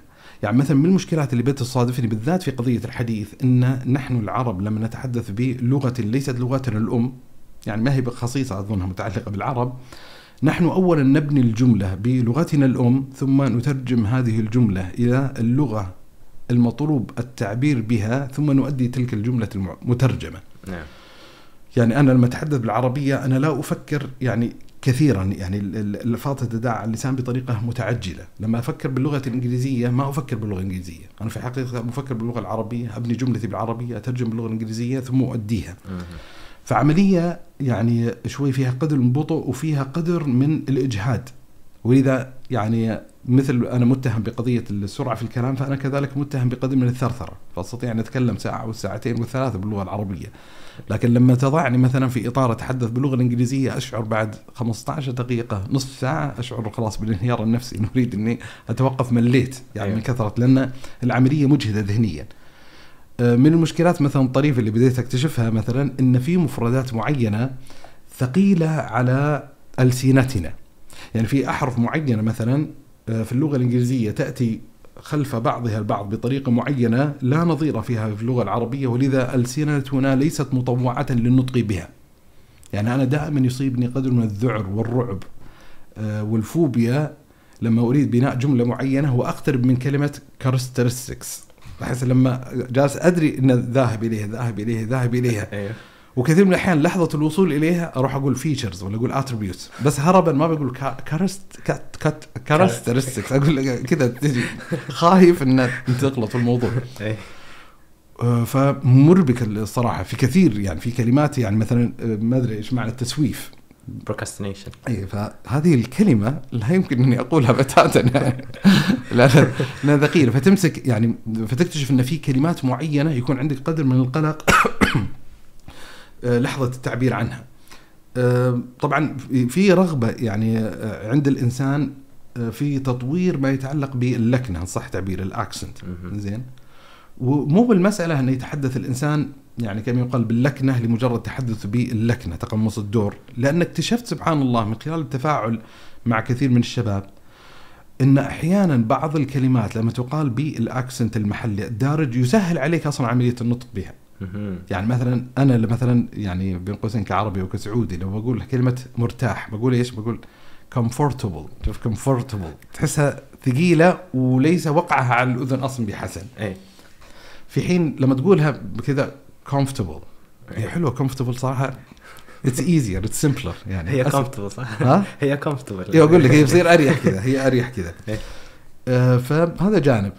طبعا يعني أنا عندي والله رغبة يعني ومن الأهداف الجذرية والأهداف الحقيقية الموجودة أصلا في اتخاذ قرار الانتقال يعني إلى بريطانيا للدراسة وكذا اللي هو تطوير كفاءة الإنسان بالحديث باللغة الإنجليزية. يعني قاعدة قاعدة آه، القاعدة العلمية والمعرفية والذهنية المتعلقة باللغة الإنجليزية موجودة زي ما ذكرت لك، يعني هو في ضوء التعلم غير الواعي المتعلق بهذه اللغة، ما عندك مشكلة بتاتا. أنا سبحان الله في حياتي كلها بحكم أن وجدت هذه الملكة مبكرا في حياتي فأثناء الدراسة في أثناء الدراسة الجامعية ما عانيت في حياتي فيما يتعلق بموضوع اللغة الإنجليزية، كانت دائما قضية يعني ملكه موجودة عندي. ف أؤمل وأسأل الله عز وجل أن تتطور كفاءة الإنسان بالحديث باللغة الإنجليزية بحيث أنه يستطيع الإنسان عبر بوابة الحديث باللغة الإنجليزية يفتتح لنفسه أفقا دعويا جديدا. بحيث أن مثل ما يحاول الإنسان أن يقدم نفعا وإفادة لأحبته وإخوانه باللغة العربية فإيش المانع أنه يحقق نفع وإفادة باللغة الإنجليزية؟ هذه قضية حاضرة. ولذا هذا يزيد العبء قليلا. يعني لما يريد الإنسان أنه آه، يكون متحدث باللغة الإنجليزية وهذه قاعدة يعني يحتاج يستوعبها الإنسان فيما يتعلق بتعلم لغة. يعني ما هو لابد يحدد الإنسان لنفسه هدفا ما الذي تريده لما تتعلم لغة معينة؟ إيش الهدف؟ يعني إذا كان هدفك أنك تستطيع التفاعل الاجتماعي اليومي ترى الملكات اللي تحتاجها من لغة معينة ترى تكون بحدود معينة. إذا لا تحتاج اللغة من أجل القراءة الأكاديمية العلمية تحتاج إلى ملكات مختلفة. زين؟ إذا احتاج الإنسان اللغة كأداة آه للتأثير الدعوي لا يحتاج إلى ملكات معينة ولذا فيما يتعلق بخصوص هذا المجال أنا قناعتي لما يريد الإنسان انه ينفع الناس ويفيدهم عبر بوابة الحديث اللغوي الدعوي إن صح التعبير يحتاج إلى ملكتين أو إلى قضيتين يعني أو إلى جزئين يتألف منهم التأثير اللغوي، القضية الأولى إن عنده قدرة إنه يوصل الرسالة. جميل. يعني باللغة الإنجليزية he can convey the message إنه وما أخفيك على المستوى الشخصي الآن عبر هذه التجربة اليسيرة أشعر أن هنالك آه، تقدم كبير فيما يتعلق بالقدرة على الإبانة عن النفس باللغة الإنجليزية. يعني ما أواجه صعوبة كبيرة جدا في التعبير عن أفكاري باللغة الإنجليزية حتى على المستوى الحديث. قد يمر بك صعوبة هنا تقفل على كلمة معينة لكن جزاهم الله خير المجتمع المسلم الموجود في بريطانيا مجتمع كريم ومتسامح ويخدم الإنسان وينفع في ما يتعلق بالكلمات وتطوير كفاءة فيما يتعلق بهذه المساله. المشكلة الجذرية وكبيرة جدا اللي هو أنا بسميه عنصر الترفيه. جميل. يعني how to make your lecture your speech entertaining زين engaging أن كيف تقدر تخلي الجمهور يتفاعل معك لأنه يستطيع الإنسان أن يقدم محاضرة ويستطيع من عبر المحاضره يوصل رسالة علمية معينة لكن تكون مملة فمن الأشياء كذلك من عناصر التأثير اللي هو التشويق ان إن الإثارة. الإثارة المتعلقة إن يعني هذا اللي يميز المتحدثين المميزين. فما تستطيع بعد هذا يزيدك المشكلة وإشكال. يعني أنت مثلا لما تكون بلغتك الأم يكون مرونتك وحركتك والأدوات اللي تتملكها من أجل التأثير وجعل المحاضرة أكثر إثارة أوسع من اللغة الأجنبية. لأن الحين في جزء كبير جدا من همك منصرف إلى إيش؟ إلى التعبير أي. إن أنا شايل هم الحين هل أستطيع إني أبني الجملة بطريقة صحيحة وأعبر عن المعنى اللي أريده بطريقة صحيحة ولا لا؟ فتحس نوع من أنواع العبء الإضافي لما تفكر بعد إن السكتات وهنا ترفع الصوت وهنا تلاحظ الناس ملوا هل أستطيع ان أمرر نكتة معينة تشعر الحين يعني إن تزايد عليك الاعباء فهذا جانب معين يعني جانب معين وأمل بإذن الله عز وجل عبر هذه التجربة أن تتطور كفاءة الإنسان المتعلق بهذا الباب، لكن المشكلة مثل ما ذكرت لك هي ترجع في نهاية المطاف يعني حقيقة إلى قضية الثقة من عدم الثقة. يعني لو وجدت الثقة آه كنت أقول لبعض الزملاء you find me all over the place تحصلني في مسجد في يعني في في لندن اللي قاعد أخطب ومحاضره هنا ودرس هنا ومركز هنا وأتحدث هذا ورايح لك. إيش ال Speaker Corner في Hyde Park يشوفون العالم. آه، لكن المشكلة زي ما ذكرت لك اللي هو لسه يعني لسه. ولذا كل من كلمني يعني آه، يكون ردة فعل الأولية أنه يعني إذا باللغة العربية مثلا ألقي محاضرة ما عندي مشكلة لكن باللغة الإنجليزية I need a bit of time عاد من المواقف يمكن تعرفه يعني وهذا مشهد حضره آه، حبيبنا بلال أيوه. اللي هو في مانشستر. وهذا يؤكد اللي قلت لك إنه إذا كلمني شخص معين يعني لاحظ التجاذب النفسي المتعلق على المستوى الشخصي بين قضيتين، القضية الأولى إن في رغبة حقيقية بالإقدام لأن قناعة الإنسان إنه لن يستطيع أن يطور نفسه حقيقة ما لم يتدرب، ما لم يمارس ما لم يتقدم ويفعل. لكن في المقابل هنالك عنصر الخجل هنالك عنصر عدم الثقة عنصر الخوف الذي يحجزه يجره إلى الخلف. فأذكر كان في الشتاء الماضي في مدينة مانشستر كان عندهم a winter conference about misconceptions يعني related to Islam اللي هو شبهات تدور حول الإسلام وكذا وطلبوا مني محاضر جزاهم الله خير فيما يتعلق بملف الإلحاد. فكانت ردة فعلي الأولية بطبيعة الحال ما عندي مانع بشرط إيش الشرط؟ أن يكون باللغة العربية. فقالوا طيب ما عندنا مانع قدم محاضره باللغة العربية لكن عندنا شرط زين أو عندنا رغبة. قلت لهم إيش الرغبة؟ فقالوا عندنا ندوة أو ورشة عمل ودنا ورشة العمل أو الندوة تقدمها بلغة إنجليزية. لحظة ما قال لي هذا الكلام جاء الشعورين، الشعور الذي يجذبني لا والشعور الآخر يقول يا ابن الحلال لازم تجرب. زين. فاللي حصل قلت له على خلاف سجيتي وعادتي قلت له عطني يومين أفكر تمام بعد يومين تواصل معي جزاه الله خير فقال لي ها إيش رأيك؟ فقلت لعلنا نجعل ذلك السنة القادمة اللي هو غلب جانب الخوف في الموضوع. إيه. فعلا ذهبت إلى مانشستر فكان في ضمن الترتيبات المتعلقة إنه ترى آه، يعني المسجد القاعة الفلانية فيها المحاضرة الفلانية وكذا يعني يشرح البرنامج جزاه الله خير وكان في عدد من الأساتذة وطلبة العلم يعني المشاركين في هذه في هذه الندوات. اللي حصل سبحان الله وهو يحدثني يقول لي إن القاعة الفلانية بيكون فيها الندوة الفلانية بيقدم فلان وندوتك يا شيخ عبد الله موجودة في الغرفة الفلانية. أنا استغربت الحين قلت ندوتك الحين هذه المحاضرة اللي اتفقنا ولا أي. مع الأخذ والعطاء اكتشفت لا إن إن هذه ندوة اقدمها بلغة إنجليزية. أو أو. فقلت له قلت له لحظة أنا اتفقت مع الأخ بالطريقة الفلانية قال لي ما عندنا خبر فصار في مس كوميونيكيشن في يعني في يعني سوء تفاهم صح تعبير. يعني بالوسيط في عدم ايصال الرساله حتى حتى حاولت أقيم عليهم الحجة بإسماعهم الرسائل الصوتية. إنه موضوع مفروغ منه وانه واضح الموضوع إنه ما في لبس كما يقال من طرفي. أي. فهم جزاهم الخير يعني اعتذروا وقالوا بس المشكلة نحن واقعين في حرج حقيقي. يعني بمعنى إن هنالك مسجلين وفي عدد من الإخوة والأخوات قادمين حتى خارج مدينه مانشستر ويتوقعون شيء معين وصعب أن نقدم لهم اعتذارا. طيب إيش المخارج؟ إيش الحلول؟ اخذ وعطاء اخذ وعطاء فوصلنا إلى حل وسط. هو حل من أسوأ الحلول كما يقال من طرفي لكن المشكلة أن هو حل لا أستطيع أن أرفضه بطبيعة الحال لأن ما يعني ليس من الحسن أن يظهر الإنسان بمظهر متعنت. اللي حصل اللي هو الحل ببساطة اني اقدم المادة باللغة العربية ويتم الترجمة الفورية. يعني بطريقة أن الحمد لله رب العالمين يتم ترجمة الانجليزيه وبعدين تنتقل لهذا. هذا التشتيت يعني مزعج ومضايق جدا لمن يلقي محاضره بهذه الطريقة لأن سلسلة أفكارك تتقطع. ومزعجة كذلك وفيها عبء إضافي كبير جدا على المتلقي والسامع. انه يسمعون بين قوسين ربش في البداية مو فاهمين إيش هذا بعدين يسمعون. ويشكل حتى عبء زماني معين محاضره ممكن تستغرق نص ساعة ممكن تأخذ ساعة بسبب فهو ليس أفضل سيناريو لكن يعني آه، ماذا أفعل؟ يعني هم اقترحوه وما أستطيع ان أكون متعنتا أكثر من اللازم.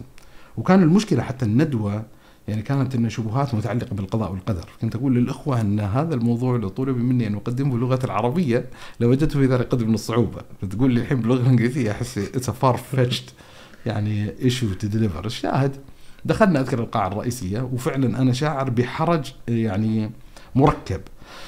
يعني حرج إن أنا أتحدث باللغة الانجليزيه فأشعر إن يعني ضغط نفسي إن واحد يترجم لي بطريقة معينة والجانب الثاني اللي هو موضوع تقطيع الأفكار بشعر بالضايق مو قادر إني أعبر عن نفسي بطريقة حسنة لأن كل ما عبرت عن فكرة انقطع الكلام ثم تواصل ما تشعر إنه قال بالأفضل أيوة. فافتتحت الكلام قلت أذكر في بداية هذا قلت الحمد لله رب العالمين والصلاة والسلام على أشرف الأنبياء والمرسلين نبينا محمد وعلى آله وصحبه أجمعين ثم أما بعد. قلت لهم if I just deliver the lecture in Arabic who will understand me واستنى يعني تفاؤلا رغبة دعاء الله أن في أحد. طيب يرفع. يعني حتى حبيبنا بلال كان موجود وهو يتحدث العربية لكن يعني للأسف لم يرفع حتى هو يده يعني. فقلت للجماعة شكلنا يعني لاصقين بموضوع اللغة الإنجليزية يعني we have to deliver in English they're nodding على قولتهم. زين؟ فقلت I'll do my best. يعني إني بحاول بأفضل يعني طريقة مناسبة أقدم اللي أقدر أقدمه باللغة الانجليزيه والشيخ كان الشيخ محمد علي موجود يعني. If I make any mistakes يعني الشيخ is here to correct me يعني. زين؟ وبديت آه، أقدم الموضوع. فسبحان الله كانت دفعة أعطتني نوع من أنواع الشحن المعنوي ان صح التعبير لأن من الأشياء اللي اكتشفتها كانت مفارقة غريبة جدا بالنسبة لي. يعني ما كنت أتخيل الموضوع بهذه الطريقة. يعني كان انطباعي وما أدري هل أنا مخطئ في هذا الانطباع أو غير مخطئ. طول عمري كان انطباعي إن الحديث الثنائي باللغة الإنجليزية أو بلغة أخرى أسهل من إلقاء كلمة أمام حشد أو جمهور. طبعا ممكن يكون الحديث الثنائي أسهل على الاعتبار النفسي إن صح التعبير يعني كثير من الناس عندهم رهاب يسمونه الرهاب الاجتماعي. عندهم فوبيا من الحديث أمام جمهور معين. أنا بحيد هذا. بس أتكلم على مستوى الحديث اللغوي. اكتشفت سبحان الله لما كنت ألقي الكلمة لما تلقي محاضرة أو تلقي كلمة أمام حشد أو أمام جمهور معين أنت لا تتحدث بنفس الأسلوب ونفس المنطق الذي تتحدث به لما تتكلم مع إنسان بطريقة ثنائية. صحيح. لما تتكلم مع إنسان بطريقة ثنائية ليحصل أن الألفاظ تتداعى على اللسان بطريقة متعجلة تأتي يعني بطريقة. لما تتكلم قدام جمهور you're pacing yourself. يعني قاعد يعني قاعد تقطع الكلام بطريقة معينة. قاعد تقول يعني مثلا هذه الإشكالية مثلا تنقسم إلى قضيتين. القضية الأولى كذا كذا. أما القضية الثانية لاحظ في إن صح التعبير في فجوات زمنية معينة أي. في جابس الفجوات هذه تخدمك في إيش؟ تخدمك في إعطائك فسحة زمنية ولو كانت قصيرة جدا في بناء جملتك القادمة. فكنت أتحدث وأسكت سكتة تعتبر طبيعية في ظل هذا القالب وفي أثناء هذه السكتات كان يعطيني الفسحة الزمنية أفكر في الجملة اللي بعدها فأقدر اديها أديها. فاكتشفت إن الموضوع خرج بقدر من السلاسة. أنا ما أزعم إنه هو أفضل إلقاء ولا شيء معين بس إنه خرج بقدر من السلاسة ما كنت متوقعه يعني كانت كنت أتوهم إن الخسائر والحرائق أكبر بكثير جدا مما وقع اللي وقع كان أفضل بكثير مما قدرته في نفسي. نعم.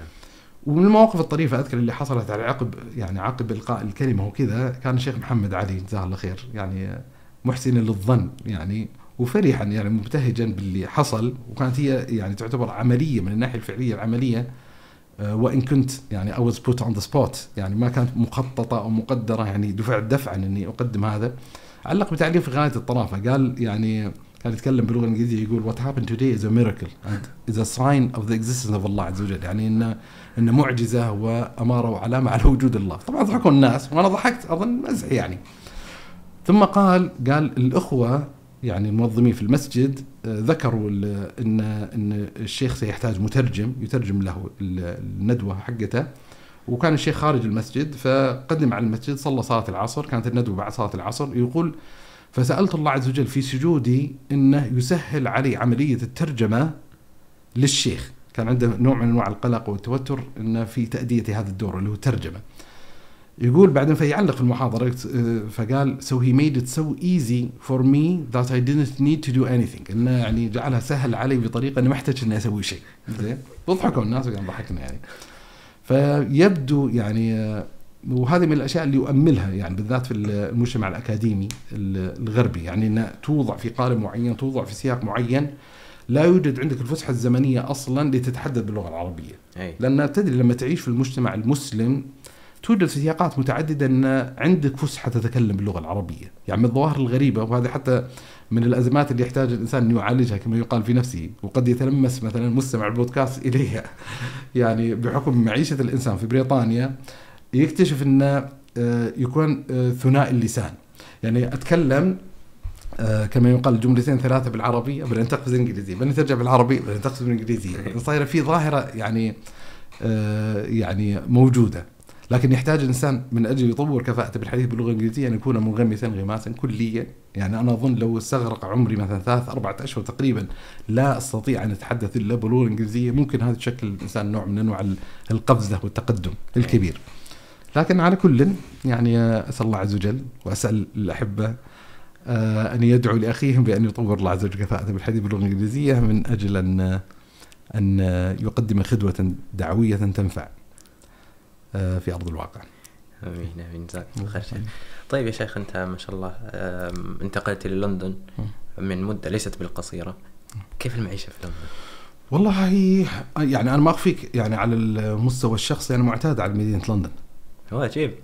يعني هذا طبعا ليست الزيارة الأولى يعني سبقها زيارات متعددة سواء كانت زيارات متعلقة بالإطار الوظيفي يعني كورسات دراسية أو يعني أشياء وظيفية متعلقة بلندن أو أو دعوية كانت موجودة. فالزيارة هذه ليست هي الزيارة الأولى هذا يعني معطى. طبعا من الأشياء الطريفة هذه مرت علي سبحان الله معلومة آه، قريبا وهي ظاهرة غريبة صراحة فيما يتعلق بقراءة الكتب. آه، كنت أقرأ في كتاب الشيخ عبد الرحمن بن يحيى المعلم اليماني في أحد كتبه ورسائله فذكر آه، يعني اسم مدينة لندرة.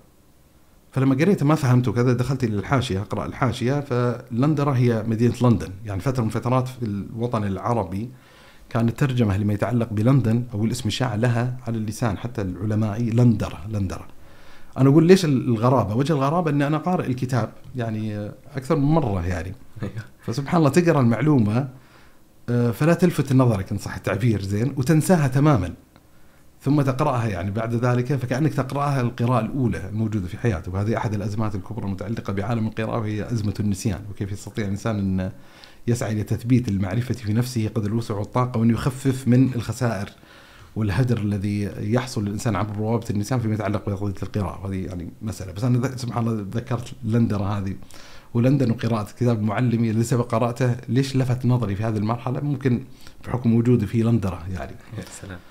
آه فزي ما قلت لك يعني أنا على المستوى الشخصي معتاد يعني كما يقال على المدينة.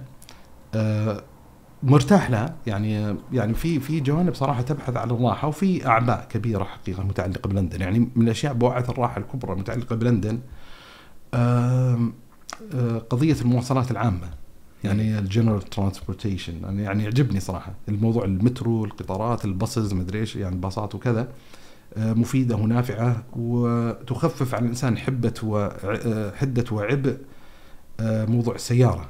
يعني يعني مثلا في المملكة في اعتماد كلي فيما يتعلق بخدمة المواصلات على السيارات وأن الإنسان قد يكون كالمشلول إن لم يكون عنده سيارة بالذات في ظل المدينة متراتبة الأطراف متكاثرة الخدمات. يعني البحث فيها مسألة يعني طويلة. فالشاهد أن من الامتيازات الحقيقية ويروق لي حقيقة يعني ما يتعلق بقضية المواصلات العامة. لأن ميزة المواصلات العامة تخفف عنك التوتر الذي تخلقه القيادة من جهة معينة.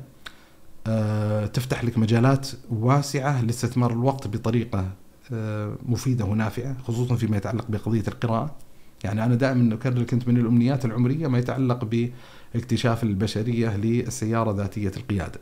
أتمنى أقول فيهم جماعة تأخروا لهالدرجة بحيث أنه يفتح الإنسان مجال أنه يقرأ في أثناء انتقالي في المشوار من نقطة جغرافية معينة لنقطة جغرافية أخرى. فعلى الأقل الآن لما تركب المترو تركب الباص المعين يستطيع الإنسان يمارس يعني فعل القراءة في أثناء عملية التنقل. يعني قديما لما كنت في السيارة كنت أحرص على سماع المواد العلمية النافعة والندوات والبرامج ومحاضرات معينة في أثناء التنقل بالسيارة. آه الآن صار لا في أثناء المشي من نقطة معينة إلى الوصول إلى محطة المترو على سبيل المثال حط ال headphones وقاعد أسمع أسمع المحاضرة الندوة وإذا وصلت إلى الباص أو إلى القطار معين استبدلت السماع بقضية القراءة. فيفتح لك أفق معين فيما يتعلق بقضية قضية القراءة فهذه مفيدة. طبعا لما ذكرت قضية المشي بعد هذه قضية مفيدة جدا. يعني أنا لست كثيرا ممارسة للرياضة يمزحون معي الشباب يقولون إيش الرياضة اللي تفضلها؟ بقول لهم رياضة المشي. طبعا في المملكة كان الإنسان فعلا لأنه شاعر بوطأة وضغط أنه لا يمارس الرياضة فلا أقل من أن يمشي. وأحد الظواهر الإيجابية اللي بدأت تشكل عندنا في كثير من الأحياء المملكة وكظاهرة ثقافية معينة اللي هو المشي. يعني تجد مثلا في بعض بعض المجمعات التجارية تلاحظ في ناس يمشون؟ زين. يستثمرون يعني بالذات في ظل الأجواء الحارة وهذا معطى متعلق جو لندني يعني. يمكن نجيه اللي هو قضية البرودة الجو والتكييف الموجود داخل المجمع التجاري. إذا تحسن الجو عندنا في الأحياء ممشى. لكن في فرق جذري بين الإنسان يتكلف المشي لمجرد المشي. يعني أنا أروح بسيارتي إلى الممشى بعدين أنزل من السيارة بعدين بس تحوم في الممشى. حاطك سماعة تستفيد من الوقت وكذا. وبين انه يكون المشي هو جزء من من حياتك اليومية. يعني أنت تمشي ليس لمجرد المشي أنت تمشي من أجل الانتقال من بقعة معينة إلى بقعة أخرى. فمفيدة وحلوة صراحة و... ونافعة وجميلة. من الأشياء صراحة الإيجابية في لندن بالذات في ظل المقارنة بينه وبين كثير من المدن البريطانية أو أو المجتمعات الغربية بشكل عام. لندن تمثل حاضنة عرقية وإثنية و... وثقافية متنوعة جدا. يعني إلى درجة مثلا آه، يعني ماشي أنا لابس الحين زي بطريقة معينة لكن لا أجد حرج في بعض المناسبات يعني إن اشتهيت تلبس ثوب ولا تلبس شيء معين وكذا لا تشعر بذلك الحرج الشديد بحكم ال ال ال ال الاختلاف الثقافي الموجود فيه انه هي صايرة حاضنة لأعراق وأجناس متنوعة في حضور يعني كما يقال لي البريطانيين البيض كما يقال بعدين عندك مثلا آه أصحاب مثلا العرق شبه القارة الهندية على سبيل المثال من الشرق الأقصى الدول العربية صوماليين فقط في نوع من أنواع التنوع بحيث ما يشعر الإنسان يعني كثيرا بإشكاليات ما يعبر عنه بالعنصرية على سبيل المثال. يعني يشعر الإنسان ممكن لو عاش في بعض البيئات الغربية الأخرى ممكن يكون عرضة مثلا لبعض الممارسات العنصرية ما ليس موجودا في لندن على سبيل المثال. آه، في المقابل طبعا لندن من الأزمات الكبرى يعني أظنها موجودة أزمة حتى على مستوى بريطانيا وكذا موضوع غلاء المعيشة تعتبر مدينة غالية جدا. آه، مدينة عتيقة عجوز ولذا من الأشياء الغريبة موجودة في لندن اللي هو كما يقال المساحات المتعلقة بمقار السكن، مقار العمل. يعني إحنا بحمد الله في المملكة ما شاء الله في نوع من أنواع السعه والأريحية.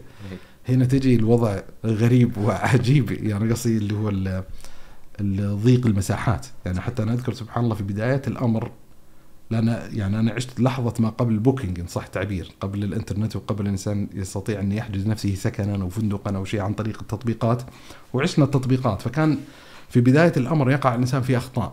فكان من الأخطاء الكبرى في عدة أخطاء في بوكينج يعني وقع فيها الإنسان. لكن من الأخطاء الكبرى انه في أحد الزيارات المارديه للندن زيارة قديمة في بدايات يعني بدايات يعني وجود التطبيقات اللي تحجز من خلالها.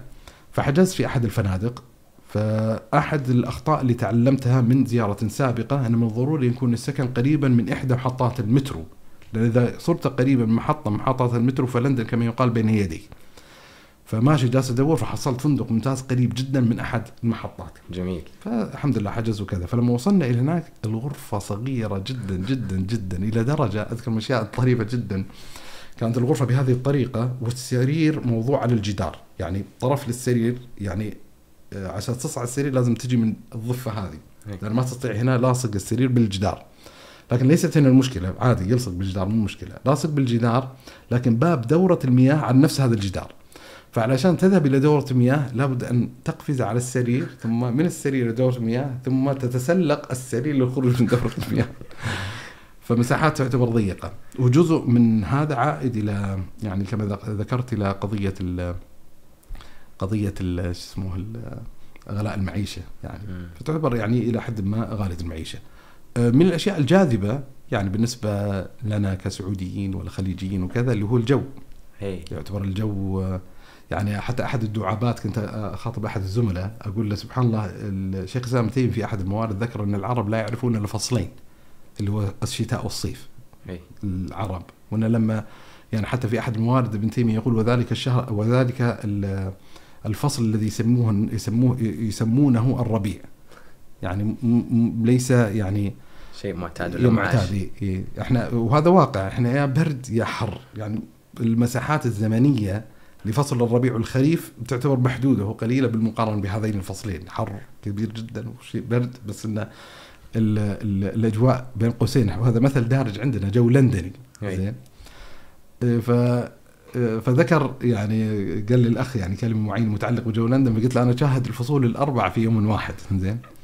وما شاء الله الأمطار وعلى خلاف المزاج البريطاني من المطر إحنا نعشق المطر. فالجو جميل الحقيقة الجو جميل. لكن إذا جاء الحر هنا بحكم عدم وجود يعني خلينا نقول مصدات الحر التكييف وكذا تصير لكن تظل يعني ازمه محدوده يعني كما يقال بالمقارنة آه، بجمال الجو فهذه بعض الأشياء يعني متعلقة بلندن يا سلام. والمعيشة فيها. يا سلام. طيب شيخ الاكل إيش إيش كيف وضعك يا شيخ مالك؟ إحنا سمعنا إن شيخ يعني تطور مهارة الطبخ وكذا وفي أنا والله وشغلات. أنا طورت مهارة الطبخ اضطرارا. أنا جاتني أزمة نفسية من ناندوز. أذكر سكنت في أحد يعني مقار سكن قريب من ناندوز. اي فيوميا كنت ما أرى معجب فيه وعاجبني داخل مزاجي. يوم يومين ثلاثة أسبوع أسبوعين بعد الحين دي ما أدري كم شهر ما دخلته. ف بداية الأمر طبعا يعني موضوع الأكل في لندن أنا من عشاق ومحبي وهذا يعني آه، آه، سر لا أفشيه الوجبات السريعة. ها؟ أحب الهمبرجر طبعا. والبيبسي مع الهمبرجر صح؟ البيبسي؟ البيبسي ولا الكوكو يا شيخ؟ it's necessity كذا يقولون زين؟ اللي هو ضرورة يعني. لا يجوز للإنسان أن يأكل البرجر من غير بيبسي يعني. ولا كولا اللي طبعا وفي ميزة طبعا في يعني بعض ال ال يعني مثلا الأكلات الهندية مميزة تعتبر يعني موجودة زين؟ من الأشياء اللي اكتشفتها ما كنت يعني واعي فيها اللي هو الطعام والأكل الصومالي. أوه. بيعجبني ما يعني لذيذ جدا. أيوه بالإضافة موجودة يعني مطاعم وكذا وإن كانت it's not the best يعني. مم.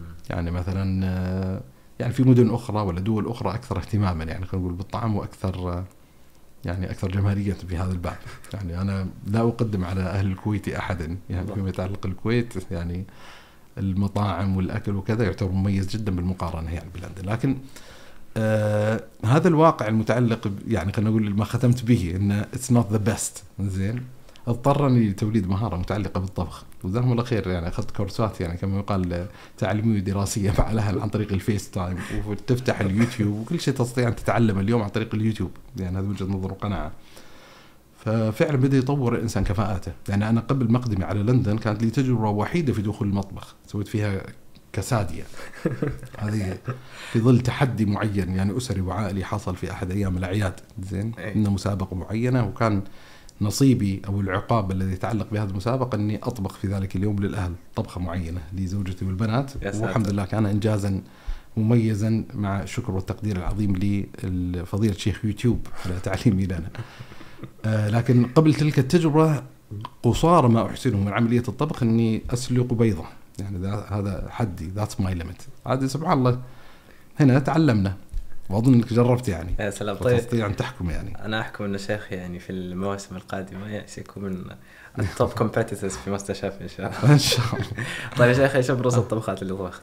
والله جربت أشياء كثيرة جدا. طبعا الكبسة كبسة لحم وكبسة دجاج لازانيا مكرونة. دخلت في عالم الحلا cookies donuts cheesecake Lotus cheesecake ما أدري إيش بعد. إيش Oreo cheesecake strawberry cheesecake لا فالحمد لله. لا لذيذه بعد. نحاول نحاول. طيب يعني من الملاحظات كذلك يا شيخ أنه في المواسم السابقة في بودكاست نقطة نشوف الشيخ بثوب و... ما شاء الله كشخة وشماغ. وشماغ شكله واضح مو يعني متابع جدا جدا. لا لا ما في شماغ. خير. ما في شماغ. طيب. طيب هذا الموسم نشوف الشيخ بالبنطلون والقميص. إيش حصل؟ آه اللي حصل طبعا عادي يعني عايش في مجتمع يعني هذا زيه لباسه يعني وهذا أصلا يفتح أفق يعني آه، لمسألة يعني آه، معينة. أحد القضايا سبحان الله لما جيت إلى المجتمع البريطاني بالذات في المجتمع المسلم في بريطانيا أحد القضايا اللي لفتت نظري ما يتعلق بالزي. يعني كنت أتوقع إن الزي المهيمن الزي الظاهر هو الزي المجتمع الغربي يعني كما يقال. فاللي حصل ان إن وجدت في كثير من البيئات الإسلامية في تقصد للبس الثوب يعني كما يقال. بل أحيانا يكون في حالة من حالات التطرف أحيانا حتى بلبس الشماغ أحيانا يعني. وكان يثير عندي تساؤل وغرابة، يعني أنا أتفهم في بعض المجتمعات وبعض التراكيب الموجودة في بريطانيا يصير هذا الأمر طبيعي جدا، يعني في البيئة مثلا في حي من الأحياء يكثر فيه الصوماليين. على سبيل المثال، مسلمين شبه القارة الهندية مثلا في شرق لندن. في مظاهر طبيعية ما قاعد أنتقد هذه الظواهر ولا يعني هي في الأخير يعني عرف اجتماعي غالب. لكن القضية اللي كانت تلفت نظري لا ان إن صاير أشبه الزي الديني إن صح تعبير أو جزء من مكون الانتساب لحالة دينية شرعية معينة. يعني بحيث انه انه في ضغط شديد. يعني أظن كذا إن كثير من مساجد بريطانيا لن تسمح وتقبل أن يتقدم عبد الله العجيري مصليا بالناس وهو في هذا الزي على سبيل المثال.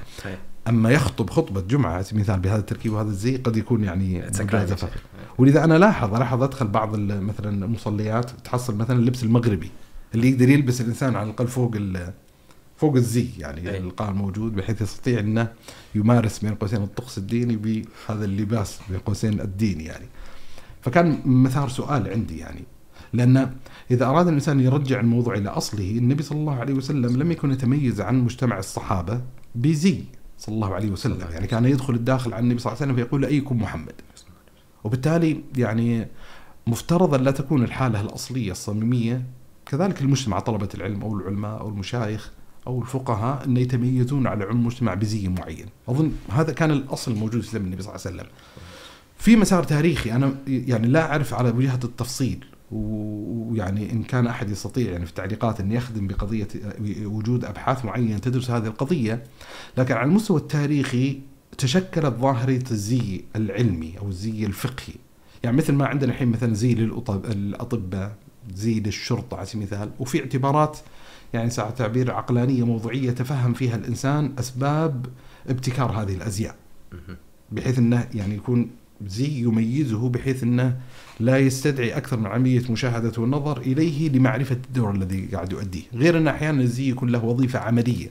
تخدم الإنسان اللي قاعد يمارس وظيفة معينة بلباس هذا الزي المعين. فأنا مش يعني هو ليس محل نقد مطلق يعني كما يقال. أنا أتساءل لأن من خلال أذكر سبحان الله قديما لما قرأت كتاب وفيات الأعيان لابن خلكان من المعلومات الغريبة اللي أذكرها يعني عالقة لا زالت في الذهن أن القاضي أبو يوسف كان من أوائل العلماء اللي شكل فكرة الزي العلمي أو الزي الفقهي. وصار ملبوس الفقهاء ذكر عبارة يعني الناس في. فشاهد أن ظاهرة لاحظ أن ظاهرة تعتبر مبكرة إلى حد ما يعني في زمن هارون الرشيد. القاضي أبو يوسف تلميذ أبي حنيفة. وأن فعلا لما تمشي في المسار التاريخي التالي ستجد أن هذه الظاهرة موجودة. يعني مثلا في مصر عندنا الزي الأزهري على سبيل المثال. ممكن الإنسان ما أعرف يعني إن كان في المغرب الإسلامي لهم زي معين على سبيل المثال. إحنا في المملكة واضح أن طلبة العلم يكون لهم زي معين. يعني مثلا ما يلبسون ما, ما كنا نلبس العقال على سبيل المثال. فاحد الظواهر اللي لفتت نظري يعني هذا أتفهم بحدود معينة لكن أن يتكلف الإنسان في سياقات اجتماعية معينة أن يخرق يعني الزي الاجتماعي السائد كان لافت النظر بالنسبة لي وغريب يعني مش فاهمة تمام الفهم يعني خصوصا في بعض المناسبات وبعض الأحوال قد يعرقل الإنسان عن تأدية وظائفه المطلوبة. يعني مثلا إذا تم الضغط الشديد فيما يتعلق إن مثلا ليس مقبولا منك أن تقدم محاضرة أو كلمة أو درس ديني علمي شرعي في مجال الاعتقاد والتفسير أو الحديث أو الفقه وغير ذلك إلا ب بين قوسين تلبس ثوب إيه. فهذا يشكل نوع من أنواع الكلفة والعبء الإضافي يصير أنا مثلا خارج من الشقة عندي إلى مناسبة معينة وبعدين قبل ما أستطيع أني أقدم تلك الفعالية مضطر أني أرجع وبدل ثم أذهب. طيب ليش خلقت هذه الحالة؟ كان مثار سؤال عندي وإذا من يعني يعني من التسريبات يعني اللي أذكرها إن أحيانا أتقصد كسر هذا التابوه أحيانا. صحيح. يعني أذكر إن دعيت مثلا لبعض المناسبات معينة يكون جمهور الذي أمامي لابسين ثوب ومحدثهم يتقصد يعني الاغراض قليلا يعني لمحاولة يعني اللي هو هز هذه الصورة لأن أحد السلبيات والعيوب اللي تخلقها هذه الصورة أنه يحاكم الإنسان بناء على زيه لا بناء على بين قوسين على ما يقوله على علمه على أفكاره على سبيل المثال فأنا أتمنى لا أن تقل المعادلة. ما ليس الأصل أن يحاكم البشر ويحاكم الناس ما دام يتزي بزي من قوسين مباح. آه، زي مقبول عرفيا زي لا يمثل لباس الشهرة ولا لباس أهل الفسق ولا شيء معين. فمش عارف يعني ما هو الموجب تشكل هذه المسألة. أحيانا في اعتبارات يعني إنسانية بشرية أتفهمها يعني قضية الاعتياد على سبيل المثال. قد يكون الإنسان معتادا على زي معين يشعر بثقل وعبء والخروج عنه. قد يكون هناك اعتبارات متعلقة بالزي نفسه. يعني مثلا محاسن الزي السعودي فيه محاسن. يعني طبعا السعة والراحة يعني كما يقال يعتبر مريح. يعني هو جانب سلبي وإيجابي اللي هو تضييق نطاق الاختيارات. يعني يصير الإنسان يعني هو في نهايه المطاف بالذات فيما يتعلق فصل الصيف هو ثوب واحد ثوب أبيض.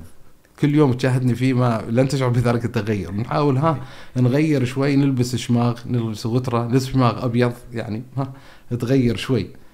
فمن جهة معينة مريح على عدة مستويات لكن في المقابل آه، إعطاء الإنسان حرية الاختيار يعني تبديل يعني كما يقال الألوان تبديل الأشياء آه، يعني زي يعني يعني كما يقال هذا. ولذا مثلا من محاسن الحين مع البودكاست ما كنت أغض به بعض الأحبة اللي كانوا يظهرون يعني كما يقال ب الزي الغربي إمكانية على الأقل أن تميز بين حلقة وحلقة بمشاهدة زيه في حين أظن بودكاست نقطة في الموسم الأول والثاني ما لم ندخل في صف الشتاء في صيف في فصل الشتاء يكون أبيض أبيض أبيض. فما أعرف حتى أميز هذه الحلقة. يعني لو أخذت كليب ما أتذكر هذه الحلقة من من من أو المقطع هذا من أي حلقة. فيعني هذا شيء يتعلق بالزي يعني. جميل جدا شيخ. طيب آه، من البديهي جدا مثلا أن يتساءل المشاهد ولا عامة المثقفين انه اختلاف الثقافة القرائية بين المشرق والمغرب خصوصا في المجال الشرعي. يعني مثلا في المملكة كثرة المكتبات إلى آخره وهنا مثلا ممكن تجد آه، قلة في ذلك المجال. ف صعوبة اقتناء الكتاب في بريطانيا كيف وكيف أثر هذا على آه، عادات أبو صالح القرائي إي والله طبعا موضوع الكتب أذكر سبحان الله لما لما اتخذت قرار أصلا القدوم من بريطانيا للدراسة وكذا أحد الهواجس الكبرى اللي كانت موجودة في ذهني ما يتعلق بموضوع الكتاب. يعني أحد الأزمات الوجودية لما قدمت على لندن وقدمت على بريطانيا موضوع الكتب. لأن مما اكرم الله عز وجل علي في المملكة يعني على المستوى الشخصي عندي مكتبة تعتبر كبيرة إلى حد ما يعني كبيرة بالنسبة لوضعي العلمي وضعي العمري يعني كما يقال.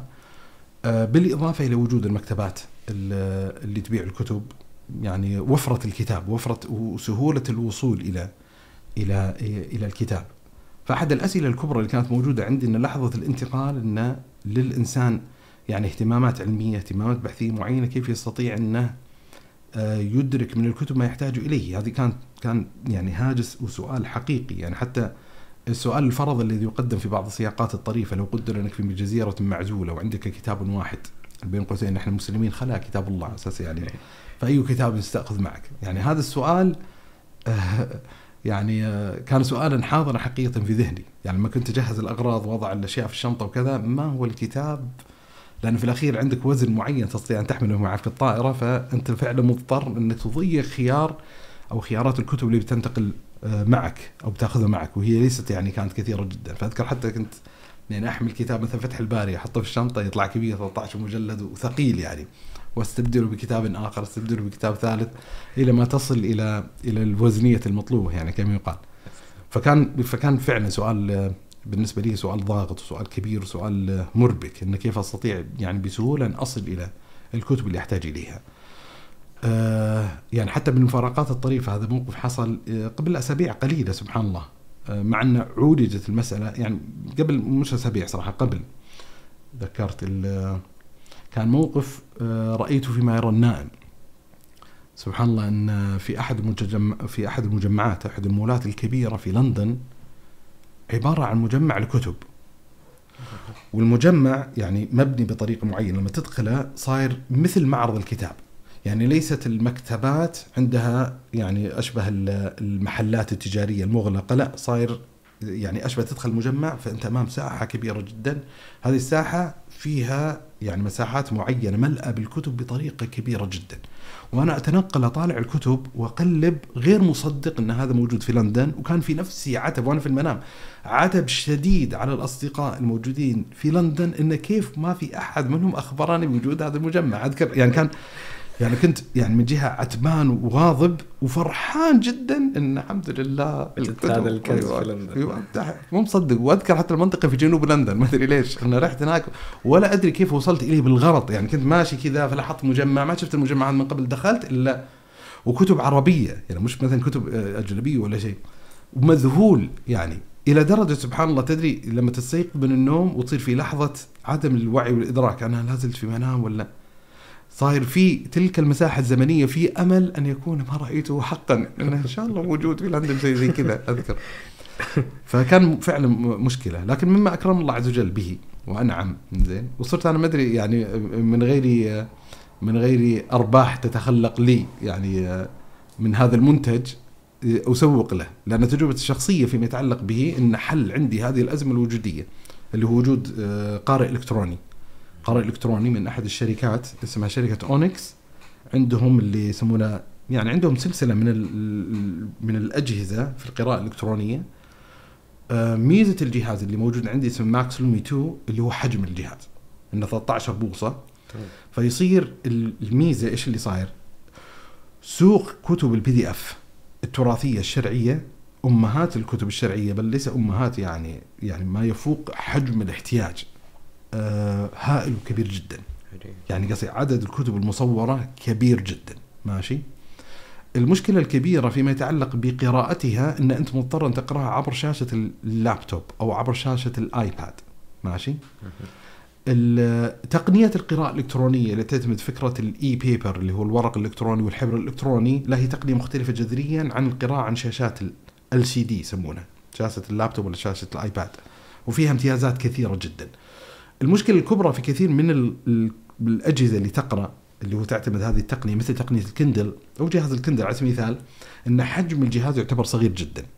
فعمليا أنت مضطر إنك آه إنك تصغر حجم الصفحة ال PDF إلى هذه المساحة. فيصير شيء قريب إلى حد ما من قراءة كتاب مثلا عبر ال iPhone على سبيل المثال iPhone Max مكبره فمن جهة معينة ليس عمليا. يعني الخط صغير جدا ومؤذي. وسبحان الله القراءة أنا أتلمس هذا أحيانا لما أقرأ كتاب مثلا مضطر لقراءة فصل ولا شيء معين من جهاز صغير. حتى قدرتك على استيعاب المعلومة يعني قاعد تقرأ ما تحس بجدية إنك قاعد تقرأ يعني. ما تحس قاعد تتصفح الكتاب مع إنك فعلا جالس تستثمر جهدا في قراءته من غير أن يؤثر فيك التأثير المطلوب لو إنك قراته بحجم طبيعي. ميزة كتاب أو الجهاز هذا اللي هو ال Max Lumi 2 إنه 13 بوصة فأنت أمام شاشة كبيرة. عمليا بدل ما يصغر الشاشة إذا كان الكتاب من القطع المتوسط فعمليا هو يكبره قليلا. وتسوي crop للصفحة إنه يحذف الحواشي تكبر الصفحة أكثر. فما أخفيك الأمر المفاجئ اللي اللي ما كنت أتوقعه. يعني كان في بداية الأمر بالنسبة لي هذا الجهاز اللي هو من جنس الاضطرار إلى أكل الميته إنه هو يعني في ظل غياب القدرة على الحصول على الكتب المطلوبة فلا أقل من أن يتناول الإنسان ما يستطيع أن يتناول عبر هذا الكتاب عبر هذا الجهاز ويعني كما يعبر في القاعدة الأصولية والفقهية اللي هو ما لا يدرك كله لا يترك كله. على الأقل يعني ما يغلق على الإنسان نفسه باب القراءة. اللي حصل عمليا وفعليا إن انتقلت بالقراءه من هذا الجهاز إلى إلى مجرد حالة الاضطرار إلى حالة المحبة. يعني صار عندي شعور ما أدري إيش مبرراته وما كنت أتخيل أن يقع لي هذا الأمر نوع من أنواع التفضيل لقراءة الكتاب عن طريق هذا الجهاز من قراءته ورقيا عجيب. يعني إلى درجة يعني أحد الاحبه والاصدقاء كنا له طبعنا له كتاب في المركز يعني قديم يعني يعني من مدة. فاللي حصل إن آه، لما قدم ال ال يعني كنت كنت وقتها في ضمن لجنة مراجعة وما أدري إيش وكذا فراجعت الكتاب وكذا وطبع الكتاب. فبعد مدة يعني آه، سألني قرأت الكتاب. فقلت له قريته يعني قديما قرأته. فقال لي لا لما طبع الكتاب انه في تغييرات كبيرة في الكتاب. ودي إنك تقرأ. فكان عندي طبعا نسخة ورقية من الكتاب موجود وكذلك عندي نسخة PDF في الكتاب فسبحان الله وجدت نفسي منحازا لقراءتي بنسخة ال PDF أكثر من ال- ال- القراءة وما كنت أتخيل أن يقع لي هذا الأمر عجيب. وحتى يعني من الكتب اللي قدمت بها إلى بريطانيا كتاب اللي هو مجموعة الأعمال الكاملة أو الآثار الكاملة للشيخ عبد الرحمن بن يحيى المعلم اليماني. فعمليا قرأت الكتاب في هذه الزيارة من الجهاز ولم اقراه من الورق مع كونه موجود ورقيا، بحيث أن صارت بعض الكتب الورقية اللي موجود منها نسخة بي دي اف صارت عبئا علي في يعني في تنقلي مثلا من مكان لمكان ولا من شقة لشقة. فظاهرة غريبة يعني وزي ما ذكرت يعني يعني حتى يدرك الإنسان أن تجربة القراءة عبر هذه المنصات أو عبر هذه الأجهزة تجربة فريدة وتجربة جميلة وتجربة نافعة وتجربة تقدم للإنسان خدمات قد لا تتوفر له من القراءة من الكتب الورقية أو من قراءتها عبر آه، اللابتوب ولا الآيباد وغيره. يعني أضرب يعني مقارنات بس حتى أقرب مدلول الكلام ولا الكلام ممكن نخصص له حلقة كاملة فيما يتعلق بموضوع ال- القراءة في العالم الرقمي إن صح التعبير. يعني تأثيرات شبكات التواصل الاجتماعي في قضية القراءة و يعني ما هي المكتسبات اللي خلقها يعني ما هي السلبيات وما هي الإيجابيات. يعني في مشروع القراءة في الزمن الذي نعيش فيه. يعني في كلام بس خلني أقفل المسألة هذه عبر المثال هذا.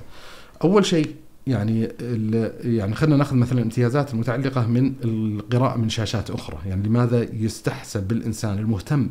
يعني يعتبر أحد الاستثمارات الجيدة. لمن هو من القراء الجيدين شراء مثل هذه الأجهزة. إذا كان قارئا باللغة الإنجليزية فلا أقل من أن يقرأ عن طريق الكندل وأنا شخصيا كان عندي جهاز الكندل وميزة قراءة الكتب من الكندل أن الكتب الإنجليزية كتب نصية فتستطيع تتحكم بحجم الخط فما يفرق عليك قضية حجم الصفحة. مشكلة مثل ما ذكرنا ال PDF لا أنت مضطر لتصغير الصفحة بحسب حجم الشاشة فليس عمليا تقرأ PDF بهذا الحجم. لكن إذا شاشة 13 بوصة يعتبر يعني شاشة لابتوب صغير يعتبر مقبول جدا مقبول جدا جدا بل تجربة لذيذة وكانت تجربة ممتعة.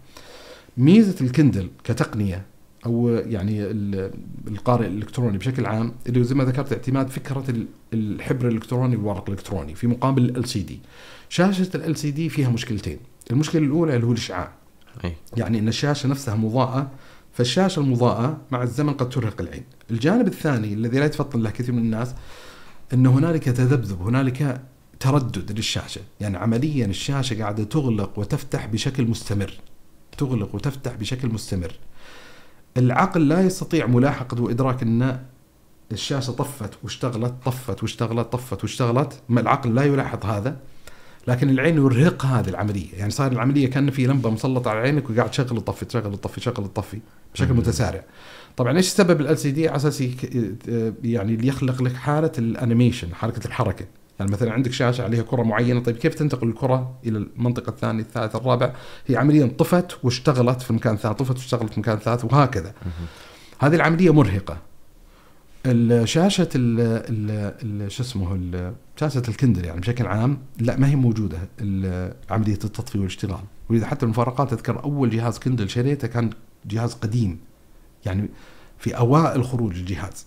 أوائل يمكن 2000 وشيء ما أدري 2005 2006 يعني ناسي قديم يعني آه، آه، اقتنائي للجهاز أول مرة.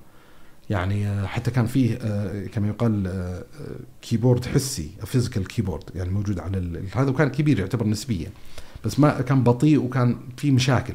لكن ليش أذكر المعلومة؟ هذه كان من مواطن الطرافة إني كنت أحاول يعني أول ما وصلني الجهاز كان في صورة على الشاشة فكنت أضع يعني اصبع على زاوية الظفر على زاوية شاشة احاول انزع الصورة الملصقة. فاكتشفت إن ما في صورة ملصقة. أوه.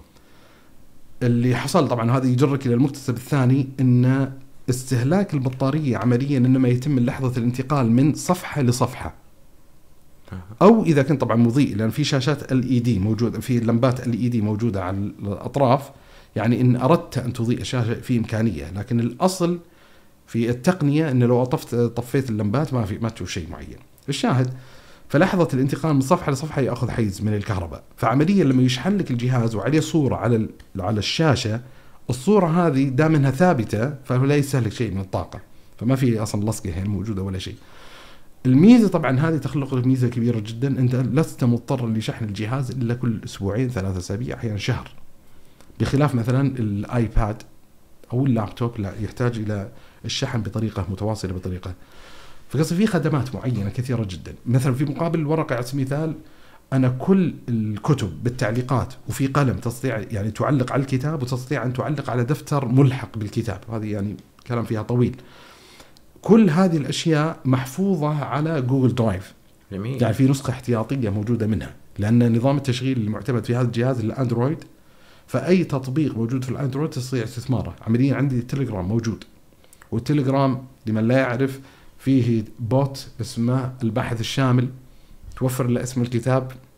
ترجع لك يعني الكتاب. فتستطيع ان تفتح الكتاب حتى من طريق يعني تستطيع عن طريق التليجرام الموجود على الجهاز نفسه أن تطلب الكتاب فيصل. يعني فشاهد إن من الأشياء اللي حلت عندي كما يقال أزمة القراءة آه، أو أزمة الحصول على الكتاب اللي هو وجود مثل هذا الجهاز. إن حل عندي يعني حل عندي معضلة خلينا نفترض يعني بنسبة 80% 90% تقريبا. طبعا يظل هنالك هامش للكتب اللي ما لها صورة يعني كما يقال بي دي اف فمضطر الإنسان اضطرارا ان أن يطلبها أن يلاحقها وتكون فعلا أنا أقول لك ان إن عملية شاقة أن يتحصل الإنسان على الكتاب يعني إلى حد ما.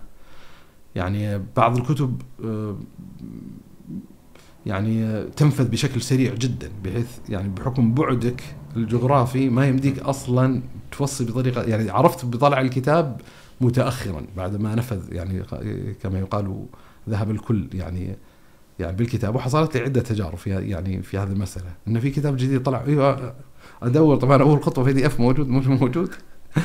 فنضطر نلاحق الكتاب يعني ملاحقة وعلى أمل أن يحصل الإنسان أحيانا وقد يستمر مشروع ملاحقة الكتاب يعني شهر شهرين ثلاثة. بس على الأقل يعني حجم من حجم الأزمة المتعلقة بهذه المسألة. الله المستعان. طيب يا شيخ يعني آه، كما ذكرنا سالفا أنك ما شاء الله عشت في لندن الآن عدة يعني مدة من الزمن ليست بالقصيرة. طيب إيش أبرز الأشياء التي لاحظتها في الدوائر الدعوية يعني في الخطاب الدعوي إيش الأهم ولا أبرز الفروقات بين الخطاب الدعوي في يعني مجتمعنا العربي وبين المجتمع البريطاني يعني طبيعة الحال في اختلاف بيكون جذري وكبير جدا. هذا يعني أمر متوقع وأمر طبيعي جدا. يعني الحاضنة العربية هي حاضنة إسلامية في نهاية المطاف وبالتالي تجذر الحالة الدينية الموجودة في المجتمعات العربية مختلفة جذريا. يعني طبيعة الخطاب الدعوي سيكون خطابا مختلفا جذريا. يعني مثلا في الوطن العربي الخطاب الدعوي المهيمن إلى حد ما اللي هو خطاب آه، وعظي تذكيري دعوي آه، علمي معرفي للمسلمين. آه، بطبيعة الحال في يعني غير مسلمين موجودين في المجتمعات العربية وهم محل للدعوة لكن أكثر الفعل الدعوي منصرف إلى المجتمع العربي إلى المجتمع المسلم. في المجتمع الغربي بطبيعة الحال آه، لا الوضع مختلف جذريا ان الحاله الإسلامية حتى لو كانت متجذرة وحاضرة فليست هي الحالة الصميمية ليست الحالة الأصلية. هي تمثل حالة الأقلية إن صح التعبير. وبالتالي حالة الأقلية سيفرض مشهدا دعويا مختلف عن مشهد آه، الدعوي الموجود في الحاله الإسلامية يمثل فيها المسلمون الأكثرية. هذا يعني أظن شيء طبيعي. طبعا تجربتي يعني حتى يعني يعني لا يحمل الإنسان كثير مما يقال على المحمل الجد لأنها تجربة تعتبر يعني محدودة يعني محدودة زمنيا بشكل كبير جدا ومحدودة جغرافيا. يعني في الأخير إن المساحات اللي قاعد تمدد عند الله جهري فيها كما يقال هي يعني بحدود الجغرافيا اللي يتنقل فيها. أنا كل زياراتي الماضية للندن كانت للندن آه، بحكم طول هذه التجربة وبدء الدراسة وكذا تجرأ الإنسان أكثر في الخروج شوي من لندن. فذهبت إلى مدينة برمنغهام إلى كاردف مانشستر حتى ادنبرا يعني انه يستطلع الإنسان ولا فبس أؤكد فكرة إن في محدودية زمنية ومحدودية كذلك مكانية. لكن لا تخطئ العين بعض الإشكالات وبعض الملاحظات اللي تستدعي فعلا قضية الرص وقضية المراجعة وقضية النقد.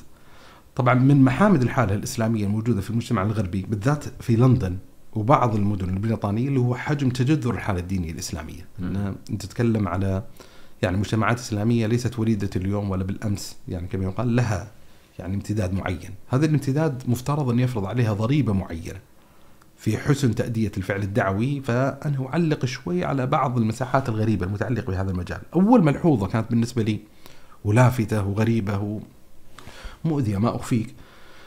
اللي هو حالة الانقسام والفرقة الشديدة الموجودة في الحالة الإسلامية الموجودة يعني في بريطانيا وفي المجتمع الغربي عن طريق ملاحقة اليوتيوب وملاحظة يعني ثقافة الردود وغيرها.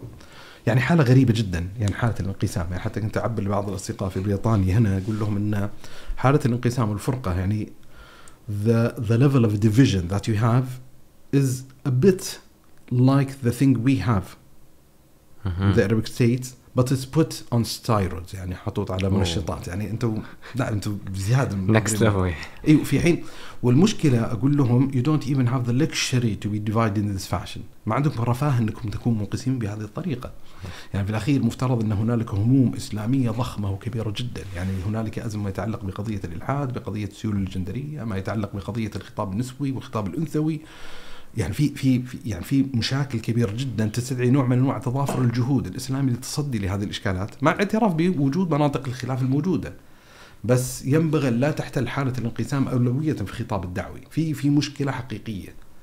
وفي مشكلة غريبة جدا، ومثل ما ذكرت وأكد عليها أن لا يوجد الرفاه الذي يستدعي وجود مثل هذه الحالات من حالات الانقسام، يعني يجب أن تفرز منطقة الانقسام إلى يعني صح تعبير الافتراق بشكل عام ليس مقبولا. آه، الاختلاف منه آه، يعني ما ما هو من قبيل الاختلاف المقبول السائغ الاجتهادي وما ليس بمقبول اجتهادي. وبعدين لابد يرتب الإنسان مناطق الاختلاف غير الاجتهادي بحسب أوزانه الدينية الشرعية ويتم التعاون مع أهله وفق تلك الأوزان الشرعية، فاللي حاصل هنا في منطقة اختلال غريبه جدا، في فعلا في في في قضية تستدعي نوع من أنواع المراقبة، نوع من أنواع المراجعة يعني مزعجة وخطيرة، من الأشياء مثلا لفت النظر وغريبة صراحة هنا. اللي هو قضية يعني في نوع من أنواع تأثر الخطاب الدعوي الفعلي الحسي الحقيقي الموجود على الأرض بثقافة شبكات التواصل الاجتماعي. يعني وهذا اللي يعزز نزعة الفرقة القائمة الموجودة. يعني من الأشياء اللي لافتة النظر ثقافة الردود بطريقة غريبة جدا. يعني فكر يعني أنا ألاحظ المشهد بطريقة إني أستدعي قول النبي صلى الله عليه وسلم إنه وبيت في ربض الجنة لمن ترك المراء ولو كان محقا.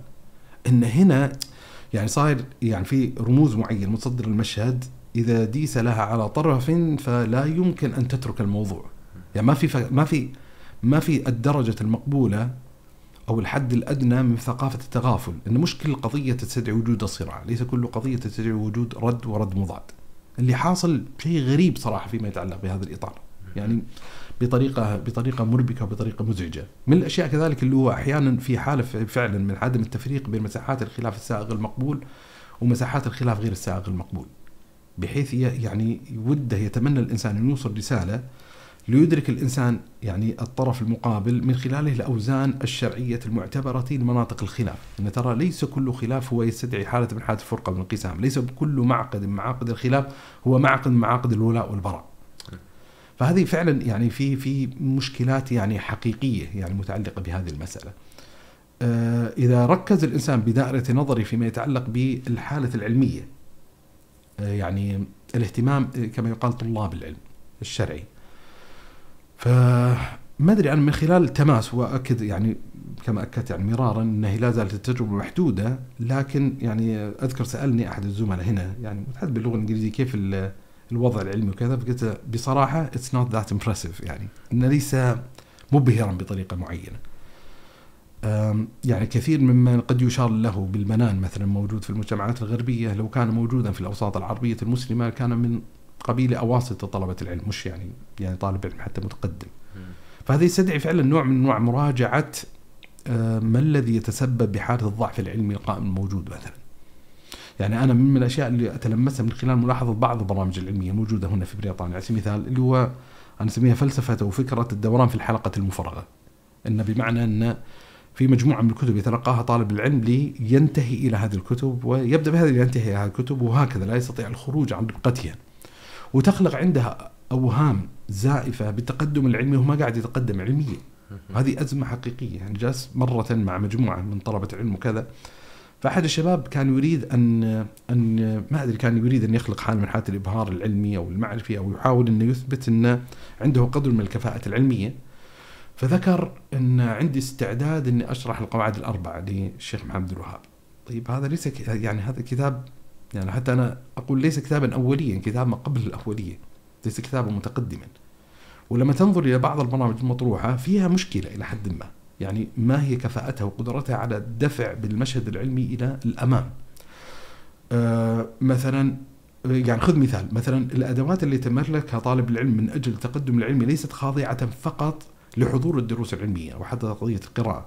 أحيانا من الأدوات المملكة عند طلبة العلم لما يتقدم به المستوى العمري أو المستوى العلمي اللي هو جلسات أو مجالس جرد الكتب.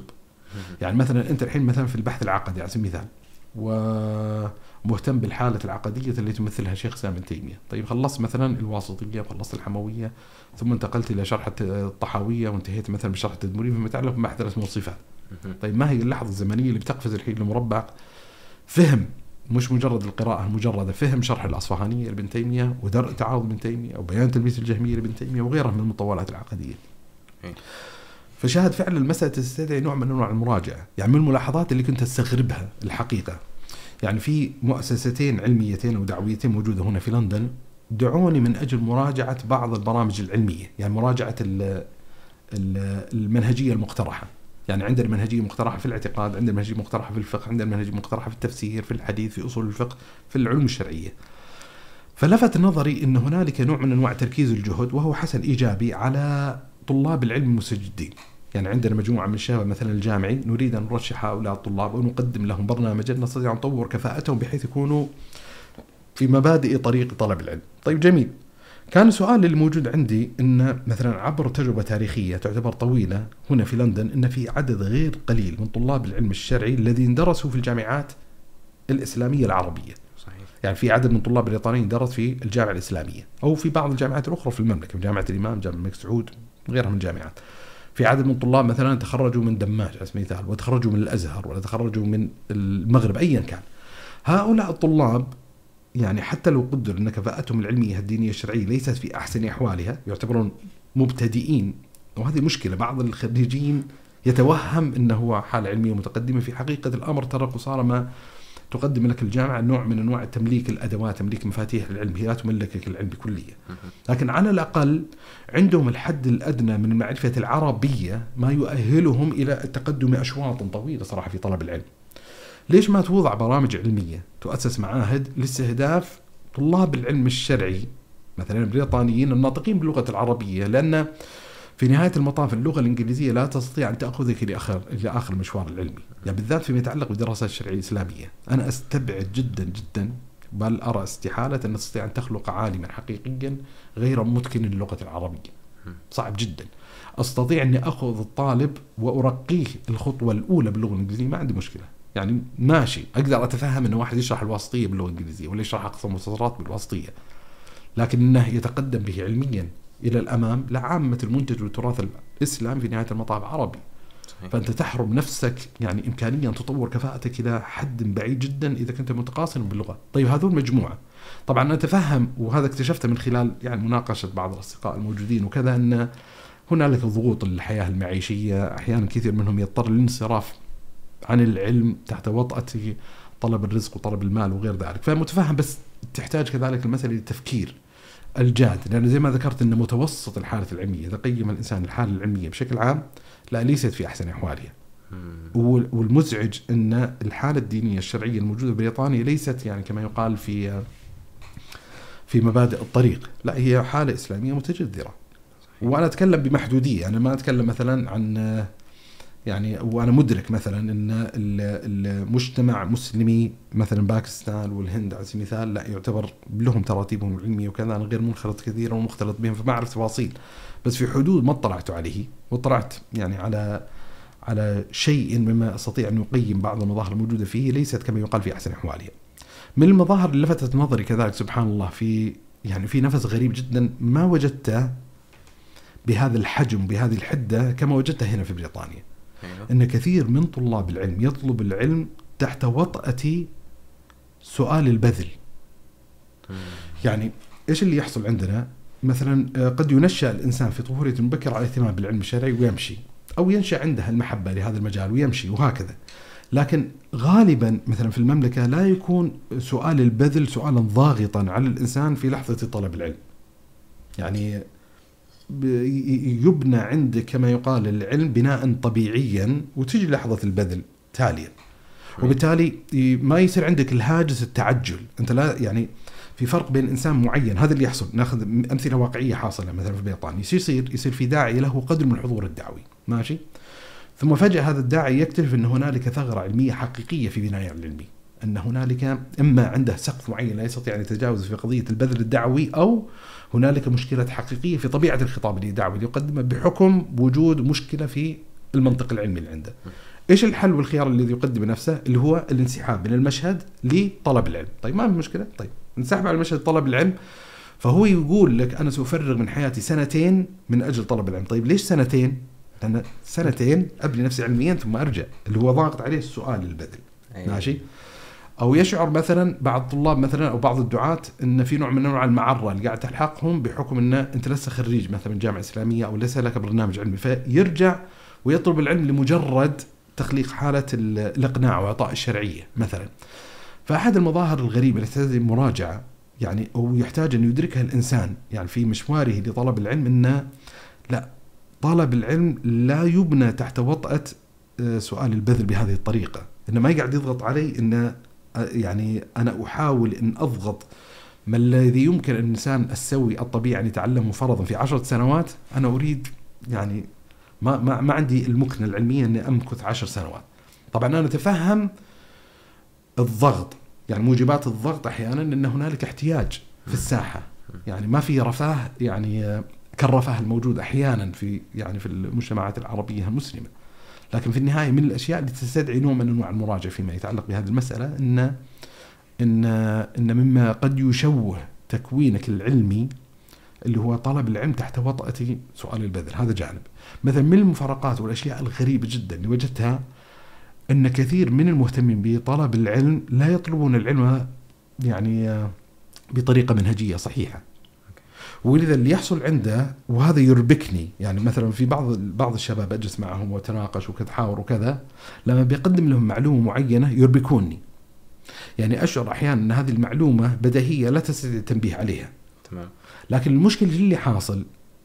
إن قد يجهلونها.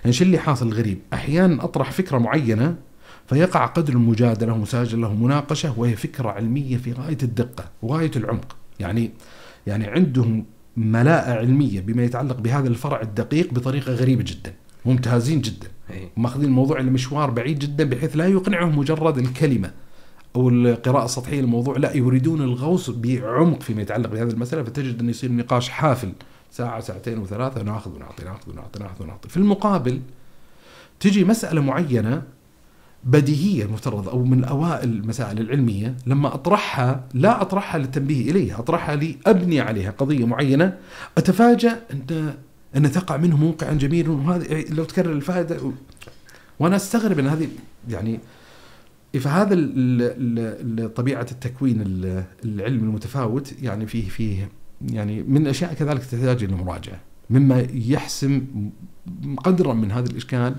إنه يكون الإنسان نفسه دينيا ومعرفيا بطريقة منهجية، بطريقة صحيحة، بطريقة تراتبية، بطريقة آه، اولا شمولية بحيث إنه يكون عند الإنسان تلك القاعدة الشرعية العلمية في مختلف العلوم الشرعية شاملة وبعدين يستطيع إما أن يتخصص ويغوص في قضايا أكثر دقة. لكن يعتبر معيب بطالب العلم أن يكون متقدم جدا في مجال علمي معين وضحلا جدا وسطحيا فيما يتعلق مجال آخر. طبعا أحد القضايا اللي يعني ما أدري إن كان هذا مناسب نختم به أحد القضايا الدعوية اللافت النظر وهذه أحد خصوصيات لندن اللي هو السبيكر كورنر ركن ركن ركن الخطباء. ركن الخطباء وركن المتحدثين. آه يعني هي أحد إن صح التعبير أحد المساقات الدعوية الأساسية. وكثير سبحان الله هذا يعني مما أخبر به. يعني آه، بعض ال ال الوجوه المعروفة في ال Hyde Park إن صح التعبير المسلمة إن هي وجوه معروفة جدا حتى في الوطن العربي. يعني كثير من من العرب المسلمين يتابعون المجريات اللي تحصل في في ال Hyde Park كما يقال وكثير من الناس قد يثبت تدينه وإيمانه بإجادة وحسن خطاب دعوي موجود في تلك المساحات. لكن أنا على المستوى الشخصي أفرق بين مستويين. وجهة نظري أن النفع الأساسي الذي يتحقق في تلك الحوارات وتلك الجدالات وتلك المناظرات ليست في بقعة ترك المتحدثين أصالة قد يتأثر بعض الناس إيجابا لكن المتأثرين إيجابا أو الذين يتعلمون أو الذين مثلا يتابعون آه، خلف الشاشات قد يكونوا أكثر يعني انتفاعا من مجريات اللي قاعد تحصل على الأرض مباشرة جميل. يعني كثير من الرواد أنا أظن كذا انطباع كثير من الرواد الذين يشهدون ال Hyde Park أو يروحون Speaker Corner يتعاطون مع الموضوع كأحد الملامح السيا- السياحية الموجودة في لندن. يعني آه، تروح مثلا لبيج بن وتروح كذا corner. لازم تروح وفعلا اللي يروح هناك آه، يعني في موضوعات كما يقال آه، إما ثقافية أو فكرية أو سياسية أو دينية فيها قدم الجدية وفي أشياء يعني مضحكة وعجيبة وغريبة وبشر. يعني يعني أذكر مواقف طريفه كنت مرة رحت ولا أذهب والله كثيرا بس أذكر يعني من الزيارات ال- ال- المبكرة. هذا أذكر أول زيارة لي لل Hyde Park كان مع محمد حجاب. أيوه. كان في زيارة سابقة وكذا فقال لي عندك رغبة تروح ال Speaker Corner وكذا. وطبعا يعني معروف طبعا في الوعي لما جاء اليوتيوب عزز هذه المعرفة عن طريق مشاهدة كثير من اللي تحصل فقلت له والله عندي رغبة وكذا. فعلا رحنا.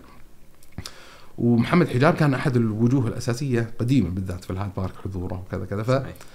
فسبحان الله جالسين كذا إلا حصل نقاش بينه وبين إحدى النسويات ونقاش وكذا وأنا جالس يعني أتفرج وكذا. حتى سبحان الله التقط صورة شخصية لمحمد بالجوال عندي وأرسلت له. ووجدتها بعدين سبحان الله ما في أحد الحسابات في انستغرام يعني عجيب. خرجت وكانت صورة حسنة جميلة يعني. الشاهد.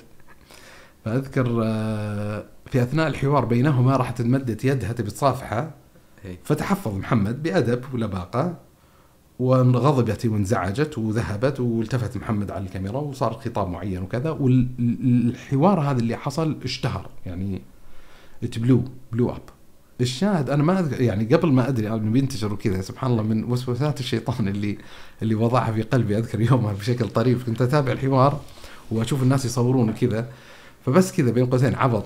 أبغى أجي من خلف ال- المشهد الحواري أمشي خلفهم كذا أطلع في الكاميرا كذا. خذيني بس كذا عشان أوثق يعني حضوري أذكر. فأذكر سبحان الله يومها يعني بعد اللي خلص الحوار كذا رحت أطالع المكان قليلا شفت واحد جالس على صندوق وحاط لافتة بقول إيش مكتوب في اللافتة أو فكرته وجالس يشتم الحاضرين. يا سفلة يا منحطين يا قذرين يا خثالة البشرية يا مجيد والناس ابتسامات وقهقهات وضحك. واقفين يطالعونه وكذا.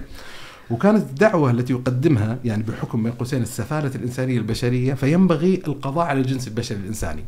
طيب ما هي الأداة اللي تقترحها من أجل القضاء على البشرية؟ أداة سهلة جدا اللي هو قضية إيقاف النسل. بس يا فجرة يا ملعونين يا سفلة لا تجيبون عيال لا تدخلون أنتم لا تستحقون أنتم.